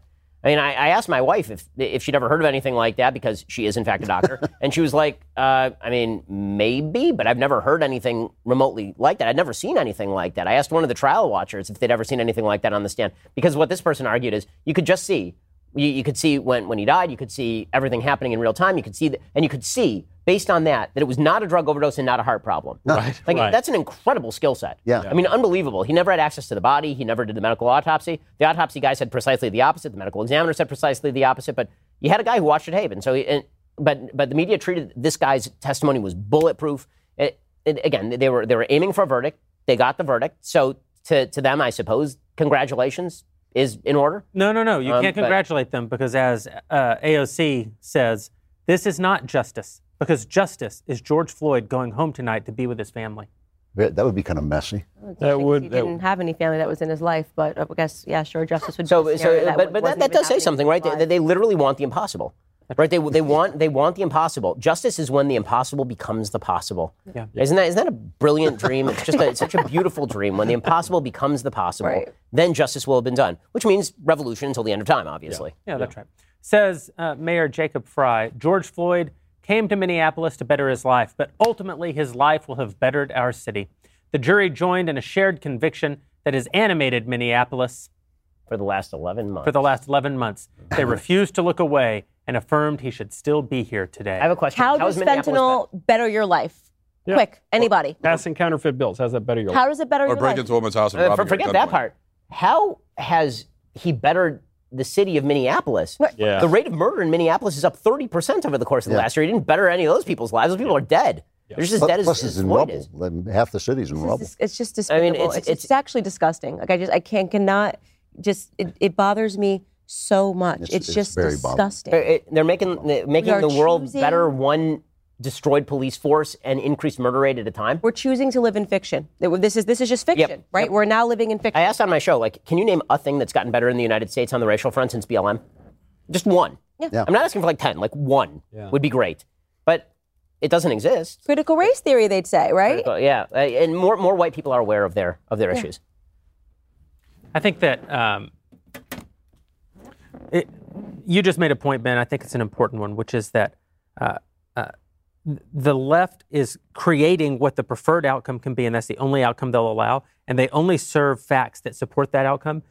You've seen it all throughout COVID, too, right? There's a reason that people who are fully vaccinated still wear masks outside in the sun alone. And it's because when you use the entire power, the entire apparatus of all of our institutions, of the government, of the media, to promulgate a lie, Yes. it is almost there. It is almost impossible not to believe it. Yeah. That's right. And that's what we're seeing. And, and Candace, you know, no one is being given this lie more than black Americans. They're lied to 100% of the time. What do we do about it? I mean, uh, unfortunately, it's going to have to be, like you said earlier, it's going to have to be individual decisions. You know, you, you have the discussions. It's going to take courage. You know, to your to your credit, people have to just start telling the truth. You know, have to start acknowledging that this is degeneracy, right? To stop pretending that we're not honoring degeneracy. That is that is the new that is the, new threshold to become celebrated as a Black American in this country. You have to be degenerate. That's the truth. If you're a degenerate, you could be honored. If, if you're not a degenerate and you start and you and you call out the truth and you do things that are honorable, it's it's the exact opposite. I can't think of a black person that is celebrated in black America that does not partake in some form of like, it does not back degenerate causes. You know what I'm saying? Like, even LeBron James, incredible athlete. He should be honored for his athletic ability, all these things. He, he gets and he says, black people can't even walk down the street. You know, can't even walk down the street. We can't even walk down the street without having to face white Hunted people. down. Hunted, we're being hunted down by white people. Where, he lives in a $100 million mansion in Bel Air. If that is what he is saying, as someone that has made it in this country and can afford to live in a $100 million mansion in Bel Air constructed for him, what about what are the rest of black Americans going to think when that message is being sent down the pipeline? The only way it's ever going to be fixed is if there is a radical shift, not radical, I should say actually the exact opposite. If there is a, a major shift in the education institutions. Uh, that- that's my But, personal but do, you, opinion. do you see the brilliance Because of it? six hours a day, they have your kid. Do you get what I'm? Six Yeah, yeah, hours a day. It doesn't matter what. You could be the best parent in the entire world. Do you know how hard it is to to fight against six hours a day of programming that is happening while you're at work? But this is the brilliance of it, right? That the the solution actually perpetuates the problem. Right. So with the, with the masks, everyone's wearing the masks. Half the half of the country has vaccines, but we still have to triple and quadruple mask, don't we? We were told the reason for the masks is it will reduce anxiety, that we will all feel so much better. We'll get back to normal. What happened? Exactly the opposite. BLM. We were told if we all endorse BLM, we all support BLM, that will improve race relations in the country. We're taking the problem seriously. Has it done that? No, of course. It's just exacerbated that problem. The the uh, what we are being told is the solution is the problem here, folks. And, and you, the same could be said of education. We're told, we just need more education. The more education students seem to get, the more they hate their country and the less they know. There was a study came out from ISI. Uh, this was now a while ago. This was about 14 years ago. Can you imagine how bad it is now? It was of elite universities. The graduating seniors, incoming freshmen. It was just a survey of civics, history, and government knowledge the graduating seniors knew less than the incoming freshmen. They got more ignorant as they went. Right. No, and, and that's the truth. That that is the real pandemic in America. It's ignorance. Like that that is that that is the true pandemic. It's ignorance. It's it's ignorance, and then coupled with the fact that the people that are not ignorant are cowards. yeah. Right. And the, the, the fact that children have not been allowed to go back to schools, which I think affects probably minority and poor children worse than anything, is such a sin and such a crime. It's part of this ultimate failure, this incredible uh, policy failure. The New York Times ran a, a piece saying to discuss the fact that these children will never catch up is to stigmatize them. And I thought, no, it's to stigmatize you. You did this, you know. They and they they're like, uh, our But they're making the world better. Our, our elites own no mirrors. They, uh, we have elites without mirrors. They never look at themselves and But the say, AFT like, oh, I and made the, the. NEA, they're making the world better. Minneapolis, Minneapolis got so much better since, I since what know, happened. know. It's gotten so much better. It got better this week. Minneapolis This public schools up- let out the rest of the week. This is an updated form of riding slavery. Like this, this is an updated form of slavery, and this is the argument that I made in my first book. That you know, you, I, I wasn't being funny when I called it a Democrat plantation. I wasn't trying to be, you know, controversial when I called it a plantation. When, when you examine what the Democrats did under, under, you know, slavery, when it existed in America and people were being chained, there was a reason why the slave codes did not allow Black Americans to learn to read. Right. The whole concept of education is that true education, real education, is that it frees your mind. So they're now realizing you you have to keep this population ignorant. If we want to enslave them, we have to keep them completely ignorant. If So you want them do not to be able to read, you have to send them to the Right, public school. and that's and- yeah, literally, ex- that's exactly right. if you want them to never learn how to read, to never learn any hard academics, right? These kids are not coming out; they can't do math. They don't. They're nothing about the sciences, right? But they can tell you about white privilege, right? They can tell you about how many genders. They're getting degrees in something that you should learn first grade. Two genders. That's it, right? It's something kindergarten. Bathroom for a girl, bathroom for a boy. They're they're they're polluting all of this because the goal is to turn these people into slaves, and they're doing it successfully. By the way, They're also- already turning them into economic amazing. You know, slaves. they always say to us, whenever, whenever uh, Republicans say, gee, Democrats were the slavers, Democrats started the Ku Klux Klan, Democrats started Jim Crow. They always say, yes, but then everything changed and now it's conservatives. But really, now Democrats have brought back segregation. They've stopped education. They've, you- there are more, stopped. more fatherless got clever. children among the black community than there were when Democrats were actually selling their fathers down the river. It's worse now. Their policies are Yeah, worse that's- now. it's- And that's They the that's also the changed one little awkwardness though when we, we talk about the fact that schools are closed and they're not opening it, and we and we and we object to that, and that's that's also been a balance in a balancing act I've been trying to figure out because I don't like how they've shut down the schools and also the these schools. kids- But I don't like the schools. Also, I also hate the schools, and I want the, I want the whole school system to be destroyed. So, um, but but I, I guess the, the the point is that we as a society need to move away from the government school system. In my opinion, you just you can't do it all at once at one time and uh, and, and and leave these kids. Why not? Imagine if everybody just took. The, just imagine this world. Everybody just took their child out of school. Well, I mean, Well, I, I was, we've I was seen asked by I was asked by a couple of, of billionaires if, if they could put their money into any one thing, what would it be? And I said subsidizing the ability of every child in America to remove themselves from a public school and go to a parochial school. Yeah. If, if, if you could do that, you'd radically shift the nature of the country. Radically shift the nature of the country. There, there's a point that occurred to me, and it's sort of ancillary, but I think that it's it's an interesting one, and that that is that the uh, the the, the media have almost tacitly acknowledged that there was a failure of due process and individual justice in this case, because what they've been saying all along is if we had not been out in the streets protesting, it wouldn't have ended this way. Uh, that's right. Right, and th- th- that, that's what they're saying. They're saying if we had not been out in the streets doing what we did, we are trying. Uh, what we did is what made the difference here. Well, if that's the case, It's- that ain't how the system's supposed to work, gang. I mean, that's the, the, if, if if you protesting is what was the deciding factor in the case, you are tacitly admitting the case that a lot of us are making, which is that the jury was not, in all likelihood, deciding solely on the merits of the case. No. Fundamentally, every decision made in American public life right now is one of virtue. And the most virtuous thing is to be a victim. And the problem with teaching victimhood is that it is self fulfilling. Every human being has been mistreated, every human being has been prejudged, every human being has been uh, unfairly punished for things that they did not do. Every human being has been punished fairly for what they did, which often feels like an injustice too, when you see that other people aren't being punished for the things that they do. Uh, that is life. At the same time, every human being has victimized someone. Every human being has prejudged someone. Every human being has punished someone for something that they didn't do. Every human being has gotten away with something for which they should be punished. That's also humanity. But the victim mentality tells you that if you rank in the victim hierarchy, instead of seeing yourself and your experiences as consistent with the experience of every other human in the fallen world, yours are unique.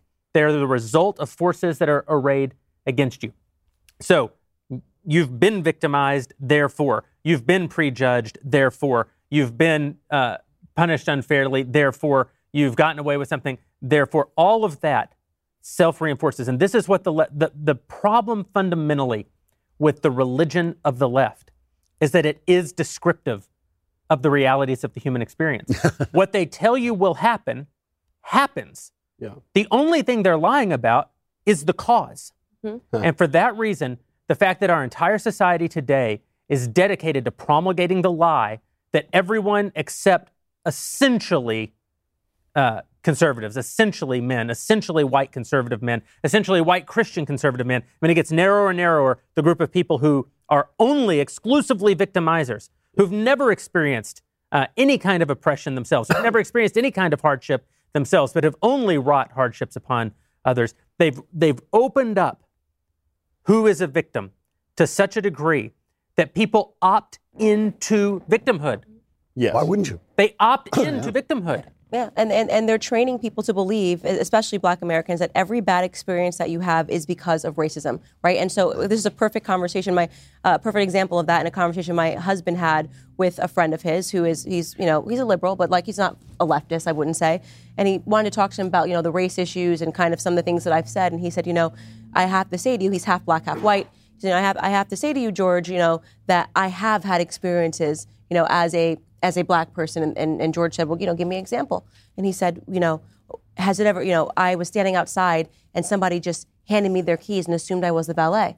And George said, do you know that's happened to me before too? Yeah. As a white man. Like they, they don't understand that these things, I have been in a store before and saw, saw a white girl and said, oh, uh, could you get me this size? I just thought she worked at the store. I, I, it had nothing to do with the race. I just happened to be at a time where, for whatever reason, maybe it was the way she was standing, hovering, I thought she worked at the store. But now you have black Americans that are being taught that every time something like that happens to them, it's because you're black. Right, right. It's because you're black that that person thought you were the valet. It's because you're black that that person cut you off at the light. All of these mundane experiences, humane experiences that we that we all go to go through, are now being massaged by by the institutions and saying, well, that's exclusively happening because of race. Well, they're being perceived only according to that lens. And it gets, I think you're totally right, Jeremy. I think this is all about virtue. And what you are seeing is a perfect inversion of the virtues, the, the traditional virtues, that, also known as the actual virtues. I- I- you know, the, the left is faithless, op- openly faithless, openly fatalistic, deeply uncharitable toward everybody, but even think of humility. I mean, we now celebrate pride. And, and I'm not just talking about some guys wearing weird costumes on Coney Island. I'm t- pride has become a leftist virtue as opposed to the true virtue of humility. Uh, Patience is, is a virtue, but we're now told to be patient is to uh, permit injustice to go on. We now need to be reckless and impatient all the time. Temperance, whatever happened to temperance? That, all, all of the virtues, you could name any of them, the left has totally inverted, and it, it has. There is a, an established state church of Yeah, leftism, I, think no some, question about it. some it. of this goes back to um, you saw some of this with the talk about the, the bullying epidemic in schools. Yeah. and I, I used to get in a lot of trouble I, when, when I would make this point about the bullying epidemic, which is, um, first of all, to your point, everyone's a victim and a victimizer. So when you talk about the bullying epidemic, it never made a lot of sense because it makes it sound like there's this group of bullies and they're the epidemic, and then there's the bullied kid. Well, no, every kid bullies and every kid has also been bullied. Uh, so rather than focusing all of our energy on trying to stop the, the bad bullies from being so evil, maybe we should teach kids how to cope with these universal human experiences. A lot of that goes down to virtue. Have some courage to stand up for yourself. Have some patience. You know, all these things. But uh, but we can't we can't look at it through that lens because of course that's victim. Then we call that victim blaming, and we're not allowed to do that. No, th- this is a point that I was speaking with Jordan Peterson about this recently, and and Jordan was ta- we were talking about the fact that Ta-Nehisi Coates had, had essentially modeled Red Skull in the new Captain America comic on Jordan. I mean, very clearly so. So first of all, put aside the absurdity of Ta-Nehisi Coates, who literally wrote in his memoir about sitting on the top of an apartment building smoking weed while watching 9/11 and feeling nothing because he had so much hatred for the racial state of the United States, writing the Captain America comic. Put aside the, the bizarro nature of that. And now he's writing Superman, by the way. Right, yeah, no, it's it's it's phenomenal. Uh, the the the fact that that he is is you know doing all that, and that Jordan was the target, we, we were sort of puzzling this over because Jordan isn't explicitly political. Jordan's main message is basically get your bleep together, right? If you had to sum it up in one sentence, that would be it, right? Make your own room. Take, take more responsibility on yourself. Cook your own lobsters. Make, right, exactly. Like, like th- this is his whole shtick, right? And so we were discussing, like, why is that such a villain? Like, how is that a Red Skull thing? How does that make you into literally Hitler, right? Red Skull is is is worse than Hitler. He's a breakaway from Hitler, right? He's Hitler's Hitler. And the and what he came to is that there are forces in our society that that do see it as evil to actively promulgate the idea that you are in control of your own life. Because if you promulgate the idea that you're in control of your own life, then what you're a- then what you're actually saying is that you're complacent about the systems that are the active powers in your own life, mm-hmm. and you are taking away the impetus from the left and from the utopians in remaking those systems. You're saying you should really work on yourself first. You should really do all the things in yourself first and stop worrying so much about the systems. Then later we can work together to try and change those systems, but that's evil. That's you. That's you being a collaborator in systems of evil because you're telling people to focus in on the things that actually bring them success within a system that needs to be torn down. Yeah, to, to Michael's point, Ibram Kendi actually came out and said salvation theology is evil because once you have a set of values and there are people who don't fulfill those values and they are excluded. You know, like people who, I don't know, hold pregnant women at gunpoint while they ransack their house, you know, they suddenly are looked down upon for some reason. And I think that that, that actually is when you have values. I mean, look, these are not the first people, these points were being made in the 18th century. They, you know, these are not the first people to say once you have morals, uh, you know, some people are going to be blamed and maybe just getting rid of the morals will solve the problem. We have to say goodbye to Candace. She is off to do a hit on Tucker Carlson. Bye bye. So if you if you want more wonderful Candace insights, unfortunately you can't get them here. Head on over to Fox News where Candace will be uh, at the top of the hour with Tucker. Candace, thanks for hanging out with us. Thanks, guys. Good to see you. Uh, we're still waiting remarks from the president and apparently the vice president. This is another thing about uh, the Joe Biden presidency that's so unique and so strange to me is that he can never just appear as president. It is this co-presidency. So we're awaiting remarks from the president and the vice president. Like you remember I've all never those- seen anything like it. That's unbelievable. It- I mean, they- they're actively transitioning her into the presidency while he's alive. It's an amazing thing, right? Like, can you imagine? I mean, put aside Trump and cha- uh, Trump and Pence because that's a, a, relationship all of its own. But they, but uh, can you imagine? Even Barack Obama doing this with Joe Biden. Well, did you? He wouldn't. He wouldn't deign to be in a room with Joe Biden for something like this. Are you? Are you kidding me? Did you see what happened just over the last couple days? Joe Biden accidentally, they let him talk to a reporter, and even underneath the mask, so he, you, you could barely hear it, but you heard he says, "Uh, said, What was that? You zoom in. He refers to the border crisis. Right. The Right. White House has assiduously avoided using the term crisis. So a reporter asks Jen Psaki in the briefing room, "Hey, he, you know the big guy's calling it a crisis now." She says, "No." It is not the position of the White House that this is a crisis. Wow. And you know what? She's right. Yeah. Because Joe Biden ain't running that White House. You By the way, we, you we asked all the wrong person. It's, it's a waste. Honestly, it's a waste of time to wait for Biden and, and wait for Harris because we already know what they're going to say. Right. Right. They're gonna, the, the- what they're going to say is that justice was done today, but it's only the first step on our road toward great restorative justice, and the ills of the country can never be healed by this. This won't bring George Floyd back, but this is a step in the right direction. And now what we need is comprehensive police reform and equity in all of our institutions. Done. It just saved you an hour. Yeah. you did that. I, I would It's a put little, money. little too clear. You spoke that a little too clearly, I think. yeah. You didn't have enough weird cackles in there for the Kamala part, or sort of spacey digressions for Joe. So what These happens? guys are taking the fun out of human corruption. I used to find human corruption hilarious, but now it's just too Well, much. when they of start winning, These guys- yeah, That's the part where it, be- it, it Yeah, moves it's- from comedy to it's like an overdose. You know? Too much of a good thing. You know? The, the beauty about believing in actual original sin is that in some ways they're always winning. Yes. Like I've been thinking a lot about the, the collapse of, of Christian America. And I think, well, Christian America in some ways has it coming. I, I'm with you. 100%. Because Christian America has made an idol of America. Yeah, you know, Christian Christian America has taken the greatest gift that God has ever given to man, uh, the greatest secular gift that God has ever given to man, I should say, and the greatest accomplishment by man's hand in the history of man, and they've turned that into their golden calf. Like we've made Yes. the best golden calf that has ever been made, and that is true. It doesn't. The one doesn't necessitate the other, Yeah. except because original sin exists. It will always result It's a in gr- the other. Great This line is and if you- C.S. Lewis, where he says he says it's a good time to hit a guy if you're you know when they're in the uh, Screwtape Letters where the demons are trying to corrupt people. He says a good time to corrupt people is in middle age when they become successful because they think they're making their way in the world, but the world is really making its way in them. And I think that that's exactly what happened to the church in America. They had it so easy. They had all the respect. They had all the power you could ask for. They were uplifted, and they just thought like you know. Well, you, you know, it's great. funny. In Screwtape, there's another great line that applies here, which is says at times of war, you know, it, look, it's not necessarily a great time to go after a man because they can spur courage and all these sorts of things. But you know, you can really maybe the man he'll become a jingoist, he'll become so insanely nationalistic that uh, you can get him that way, or he'll become a pacifist and he'll hate his country and you can get him that way. But the one thing we can't have is an ordinate love of country because love of country, patriotism, is a, an extension of filial piety. It is perfectly right to love your country, but you're right, you can make an idol out of this sort of thing, and uh, you we know what happens when people make idols. if you want to save America, if you want to save America sort of the unique gift that God has given, uh, you actually have to, and this this ties into the entire conversation tonight. You have to remember that you are an individual.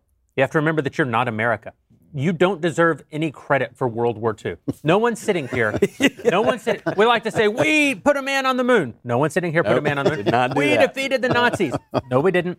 We defeated the Japanese. No, we didn't. All the people who did, almost all the people who did, are dead. Yeah. Those individuals showed great courage. Now, it's not wrong of us to have pride in the accomplishments of our fathers. Gratitude, perhaps. Gratitude for the accomplishments of our fathers. It is wrong for us to assume uh, credit for the victories of our fathers. We have not earned those victories. We've not earned that credit. If you want, you know, America as we've traditionally understood it, if you want uh, Christianity in this country or religion in this country as we have historically religious freedom in this country as we have historically understood it, you have to be as great as all the people who actually earned those things. Their achievements are actually uh, an accusation. They're an actual call to responsibility. That's the right. fact that our fathers did that means that we have to at least, at the very least, tell HR that, like, you know, no, I'm not going to curse whiteness. That's right. you have to show even the most small modicum of courage. I do. I do want to clarify though. So, it, you know, we don't get to claim their accomplishments like Washington and Jefferson, all that. Does it make us great if we just like rip down all their statues? Oh, yeah, that's a good. That- that's what- okay, that works. I, I, I- part of the problem for the church is that our threats that we face are all are, are mostly spiritual. We don't we don't have those right physical outward hmm. threats that that force you to make that choice. Like even Christians still today face some of the worst persecution in 2,000 years of church history in other parts of the world, where you know there are so many cases you could point to, but. Um, there's one case a few years ago in, in Egypt. The, the Christians were uh, on a on a bus on the way to uh, a monastery in the desert to pray, and uh, some some jihadists stopped them, pulled them off the bus, and asked each one of them individually, "Are you a Christian?" And if they said yes, they were shot and killed. And that's one of those moments where it's like, this really is the time to choose. Am I going to be a Christian or not? And um, and we don't really f- we, we don't have situations like that, so we can kind of float our way through the culture without ever facing that that external threat where we have to to make that choice. Well, th- but th- this is a place where conservatives really need to start doing something that is very counter-conservative, which is we really start need to unifying collectively. Um, Because there is a certain sort of solidity in numbers. We're very individualistic. We've talked a lot about individualism tonight and the value of seeing yourself as an individual as opposed to a member of a of an, a tribe of mutable characteristics. But it is it's very difficult if you're the one employee at your company to get up and say something and then get fired. What we actually need are broad movements of people in the United States to basically be the wobblies. Like, okay, fine, you- you're going to fire this guy. We're all going to leave. Yeah. Right? Right. You're- It is you know- about creating community, but at the actual level of community. Correct. Not online community, not hypothetical community. Right. It's about forming connections. And this is a place where the conservative community has, has really failed because conservatives used to leave it to the church to do that. And churches, especially over the last year, since they've been forcibly disbanded by the federal government, uh, the churches have, have lost a lot of capacity to do that. And they've lost a lot of the internal cohesion that, that conservatives used to find in community. And so we're going to have to find some ways. I think, honestly, we should be doing that at Daily Wire. I think that over the course of the coming years, we at Daily Wire should be finding ways where we can bring people together so that they feel a sense of community and they feel a sense of solidarity and feel a sense of solidity. Yeah, we should That if they stand up, we're all going to stand up at the same time we on our should hind point out that having courage does not mean sticking your head in the cannon's mouth. It means t- strategizing and gathering that's- together. Prudence is a virtue, too. What's That's that? one thing- Prudence is Prudence. exactly. you, I, I think we probably all get this all the time. But when you go out to, to speak or something and you meet you meet people Yeah. Who are uh, followers of Daily Wire, one thing I often hear is, "Oh well, you know, I like listening to you because I'm, I'm just it lets me know that I'm not alone. You know, and I, Right. I feel like I'm alone, and, Yeah. and you hear this especially on college campuses all the time. And um, it, it's crazy because we hear that so often. It's like, of course we're not alone. There are millions of us out there, but somehow we can all still feel like like we're the only. But do you, do you know what left. conservatives do? And this it drives me crazy. And you, you hear it attacked on all sides, which is that, you know, fusionism was really awful because of, you know, Buckley wasn't strong enough or Reagan wasn't strong enough or this or that. We all, there are all these different kinds of conservative, right? There's the traditional conservatives, there's the libertarians, there's the neocons, there's the populists, there's the this, there's the that. There's the, you could go into a room of 100 conservatives, they could all agree on 90% of things, and they'd find the, the 10% and all fight each other all, all day, and they won't unite. Well, guess what, folks? If we, I'm not saying that, I don't think the conservative coalition that existed, say, from the end of the Second World War through the end of the Cold War, I don't think that exactly is going to be the future. But there has to be a coalition Yeah. because there there ain't enough other tra- And you have- and you traditionalists or libertarians. To make, make Yes. a coalition. Yeah. But I, and, and I- I think that, but there is something to, I think even the notion of physical togetherness. I think that what you saw over the last I year agree for the this. left that was so transformational Yeah. uh, is that and, and greenlit by our corrupt media and our corrupt public health establishment, who said that in the middle of the pandemic it was totally fine to congregate so long as you weren't mentioning Jesus. Um, You know, really, I mean that, that's Right, really what right. it was.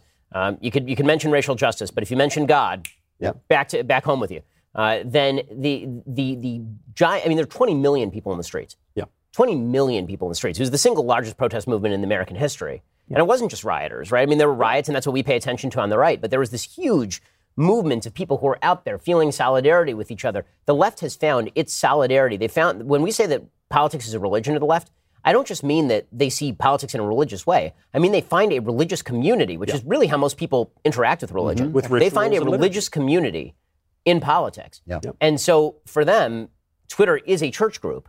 For, for, for them, for them, when they when they go to a political event, it is the equivalent of me going to synagogue on a Saturday and reading from the Bible. Right. And for conservatives, we, we don't have that because again, we used to think that church was the place you go to get that. Yeah. But we're going to need to start figuring out they some also- ersatz way of coming together here, or it's or it's going to collapse really really quickly. the people in the street, they also knew what they were there for. Like they they they they have a very simple concept of anti-racism. We're, we're fighting racism. Most of their ideas about that are false, of course, but that's what they're there for. Um, the problem for conservatives that we always talk about is we don't really even agree on what we're fighting for. So what? Okay, they're in the street saying we're going to take down racism. What are we in this? What's on our banner? What what what even are we saying? this is I, the I issue. think we put a hundred of us in a room. You're going to get like 90 different answers to what should be on the banner, and we always we always talk about free speech in the abstract. I like free speech in the abstract. We talk about freedom of religion in the abstract. I like freedom of religion in the abstract. Those things don't really matter if you don't have something to say. if you don't have something that you believe, you've, you've actually got to fill it in. We like the abstract stuff, but there, there is a real practical tradition here we've got to deal with. And so we got to figure out what do we want to say? What do we want to believe in? I'm not saying it has to be strictly The, the, religious. the funny thing is, uh, I don't disagree with you guys, but I actually don't think that what we that what we lack is a rallying cry, because we are conservatives. We're content to be reactionary and just rally against whatever the left is doing today.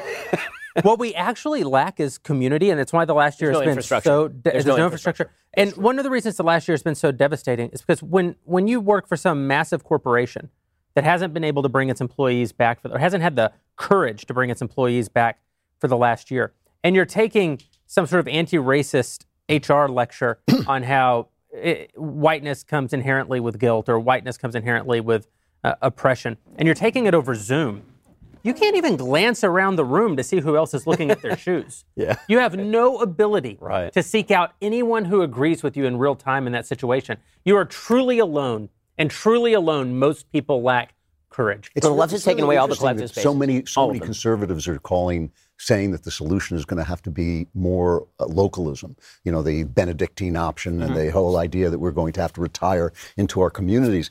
I don't, you know, I don't think that would work any more than it was going to work for Switzerland during World War II. Ultimately, uh, you're you do that, you're alone, and you're surrounded, and you're going to lose. You know, I think that we really do have to have a, a- a movement, and, and you're right too. It's got to be a coalition movement because we are very different. We are individuals. We do believe in uh, letting each. You know, this is the thing. We don't believe in shutting each other down. We don't believe in telling each other this to shut up. We is- believe in actually talking about stuff. This is why what the left has done over the course of the last 20 years is one of the, i i honestly, it's one of the great political maneuvers in human history. Oh, yeah. They've taken over every institution in American life. Every single And one. they're the resistance. Without question. they're, they're the resistance. They're the powerful, but they're also the resistance. It's an incredible thing. And the, the fact they've been able to take over every Sorry, Ben, I'm going to interrupt you. We have the co-presidents, uh, Joe Biden and Kamala Harris. In fact, Kamala Harris coming to the microphone first. Let's hear from Good the White. House. There's the president and co-president of the United States of America, both addressing the nation with essentially three messages. America is fundamentally evil and racist. Uh, we should all come together and agree with the co-presidency, and we must transfer even more power into the federal government. That, that was disgusting. That was a disgusting speech. It was so dishonest. It was so thick with lies. To talk about this country as if no, you know, as if like Rod Steiger were running police departments from in the heat of the night. You know that that you couldn't get a, a conviction against a dishonest cop. We get them all the time. This is not the 1930s. It's not the 1940s. Police departments have been revolutionized in the last 20, 30 years. They look like the neighborhoods they police. They are completely integrated. Every city in America has changed in the terms in terms of policing. This was not this was not a let, us just say for a minute that the verdict was correct. So what? Well, it this is- happens this all is the time. thing. We get correct so verdicts all the time. Both of those speeches were about how America is racist. Again, where is the racial component of the Where is shoving uh, that's another? Where is it? Like, d- has anyone yet provided the shred of evidence to suggest that it was a racial killing? I wasn't even. Like, in the- is- th- None. And then not only that, you have Joe Biden out there saying that America's police, all of our systems are actually systemically racist. That if you're a black person in America, you should feel an existential risk just by living, just by living your life. You could be you could be killed at any moment. But also, most cops are good. I don't believe you. I don't believe that that's what you think about cops. Yeah. If, You you, if, can't- if, well, you if what you think is that America, because these, these two are in, they are mutually exclusive positions. If most cops are wonderful, good people, and only a few are bad apples, then how can you argue that the system of policing is so fundamentally broken that black people are walking around in mortal fear for their lives every single day? Look, uh, it's not that I'm clairvoyant when I said what exactly they would say. It's that their agenda is perfectly clear. Yeah. And it's always the same, which is let us take a data point. The data point may not fit our narrative, but we'll twist it so that it does fit our narrative. Right? We won't actually have to show evidence that it was a racial killing, but we'll say that it was a racial killing because then it fits our narrative. And then we take that racial narrative and then we blow it up so that it is all encompassing. It is the narrative of all of America. And then if you just give us more power, then we will fix it for you. But don't worry because here's the thing it'll never we'll never reach the promised land. We will always be Moses on the mountaintop gazing over at the promised land, but we will never reach it. It's like Zeno's paradox. The closer we get to paradise, we are still not, we're never going to reach paradise, which means if you just keep incrementally giving us power, then at least we're moving in the right direction. They- they- there- there's no mission accomplished here at any point. Now, listen, Well, you- I think the life is about there never being a mission accomplished banner because there's really never a mission accomplished banner in life. But you have to at least have some metric when you suggest that massive power is to be shifted from the individual to the federal government. You have to have some metric of success that you can demonstrate. And there is no metric of success that they can demonstrate along anywhere here. There has to be no room for hate in the heart of any American. That's that's That's what he said. That's that's what he said. And I mean, first of all, hatred is a perfectly reasonable emotion to show in some, some cases, and part of the, what defines us is what we hate. There's always going to, and there's always going to be sinful hate. There's always going to be wrongful hate in, in Well, America part- and everywhere else. th- th- so you this can is never part and get rid of parcel of the, the redefinition of humanity. That if you if you redefine all the systems of the of the government, if you redefine all the systems and institutions under which we gonna be- live, you will remake human beings into pure angels, and that, that's that's endemic to everything that they're saying. Yeah. The funny thing is, pure angels have hate.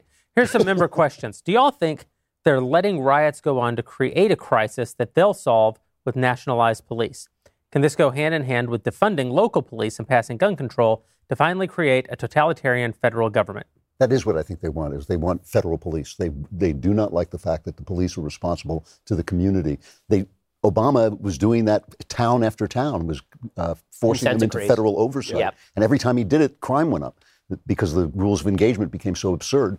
It, local policing is one of the great uh, things that America has. The fact that you have a, you know, if you live in Nashville, you have the Nashville police. They know the community. They're responsible to the community. The federal government hates that. They hate people. They hate the people. They hate the people. They do not trust the people. They don't respect the people. They think the people should not be making their own decisions. They think the problem, the endemic racism, is not in the government. It's not in the system of government. It is in the people. They do not like the very idea. When you talk about individuals, they hate that. They hate the idea that we are a mass of individuals, each with his own desire to make our lives better, which is what powers America, what's made America Well, great. th- this, by the way, is the next and great they, and they just despise it. the next great conflict is going to be federal state, right? Because it, because the, the goal of the Democrats Yes. right now is to Yes. federalize all the things. Yeah. Right? It's not just about federalizing police forces, which is barred by the Posse Comitatus Act, and you can't do it legally.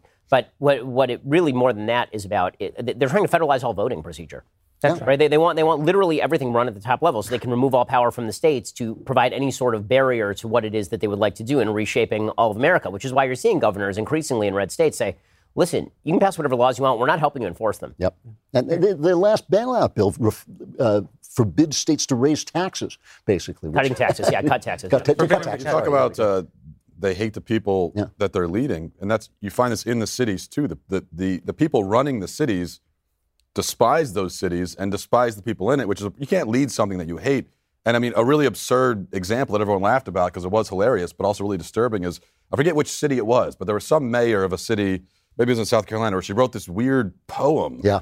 Um, comparing her city to a rapist, and it, it, it's yeah, right, Charlottesville. Right, Charlottesville. And it's and yeah, it's it's it's funny because it's so absurd, but also you're the mayor of the city, and this is what you think of your your city that you lead. It's just There's no way to hate to, to lead something But that you this, hate. this is also what I was saying about the revolution from inside the institutions, right? This is what they've actually realized now is that it used to be the revolutionaries were against the people who wanted to use the institutions for change. Right. Right. This is the conflict between the radicals and like the LBJ administration, for example. And now they've realized, what if it's just perpetual revolution from the inside? What if we just take over the institutions from the inside and we use those for the perpetual revolution? Because there is something odd about watching Joe Biden, a creature of government for his entire adult life. Yeah. A person who's been in Washington, D.C. on the taxpayer dime for his entire adult life. Since before he was constitutionally old enough to serve. Correct. That's right. And it, there's something weird about that guy talking about the systems of American racism and how they're deeply embedded. And that guy's been in Congress since 15 years before I was born. I mean, he's been there forever. And and yet he's capable of doing this work because he's going to shift the institutions into instruments of the revolution. So, another member question Do you think that Biden and Kamala actually believe their lies, or are they so engrossed in pushing their narrative that they're just fine with completely lying to the American people? Matt? I don't think Biden believes anything really. I think I think part of that is a function of the fact that he's been in government forever. So he's just been. I, I don't, you can't survive in government for that long um, and have any real conviction. You have to be totally emptied of any personal convictions at all. And also, he's he's half senile, which, which is which he is clearly. Um, as far as Kamala, I think it's I think it's the same thing. But they, they don't. We, we, we were talking about this off there. Do they? When they talk about George Floyd and, and how they're still mourning him after all this time, do the people saying that, uh, Joe Biden, Nancy Pelosi, Kamala Harris, do they really feel that inside their hearts? So are are they personally a year later still in mourning over this guy they didn't even know? Um, it's it's hard to believe. I don't think they do, but a lot of the people in the streets are indoctrinated. So for so for them, it's real. To quote a very famous politician, what is truth? Pontius Pilate. Pontius Pilate is a cynic, so he says, "What is truth?" It's, it's not that he's pushing lies. It's not. It, he just doesn't care about the truth, and he is, in some ways, the archetypal politician because politicians generally are focused on their interests and are not so concerned with eternal truths. And this is especially true of the left, which even at the intellectual level very often denies objective truth. This is so much what the upheavals of the, especially the 1960s and 70s were about, is denying that there's there's anything permanently true. That it's it's all just social constructs. This is a sort of cosmic accident. And so ultimately, what does politics come down to? It comes down to constructing a narrative that may or may not have any relationship to reality. In so doing, through this act of redefinition and narrative, changing the reality and therefore forcing our will on people as a brute interest group. I think I think Kamala and Joe absolutely believe that, and I think they're doing a very good job at it. Next question. Why is the President of the United States and the Vice President of the United States, why are they giving a statement at the end of a trial as if it affects the nation in any way? that's, well, that's Ben's point of it, really. This It's an is not individual criminal trial. We have thousands of them Yeah, every single every every single day. Every and, single and day. it's not representative. This is the thing, you know, when when they were making movies against the war on terror, they would make movies in which American soldiers would rape like Iraqi women and things like that, and their argument would always be, "Well, this really happened." And you'd think, okay, it really happened, but was it representative? There were 200,000 troops over there. If one guy does a bad thing, is that representative of what the military is actually doing? Is that the war story, the only war story you're going to tell? This is the game the left is constantly playing now, right? Which is they take a, an, a piece of anecdotal data. It doesn't even have to back really what they're saying.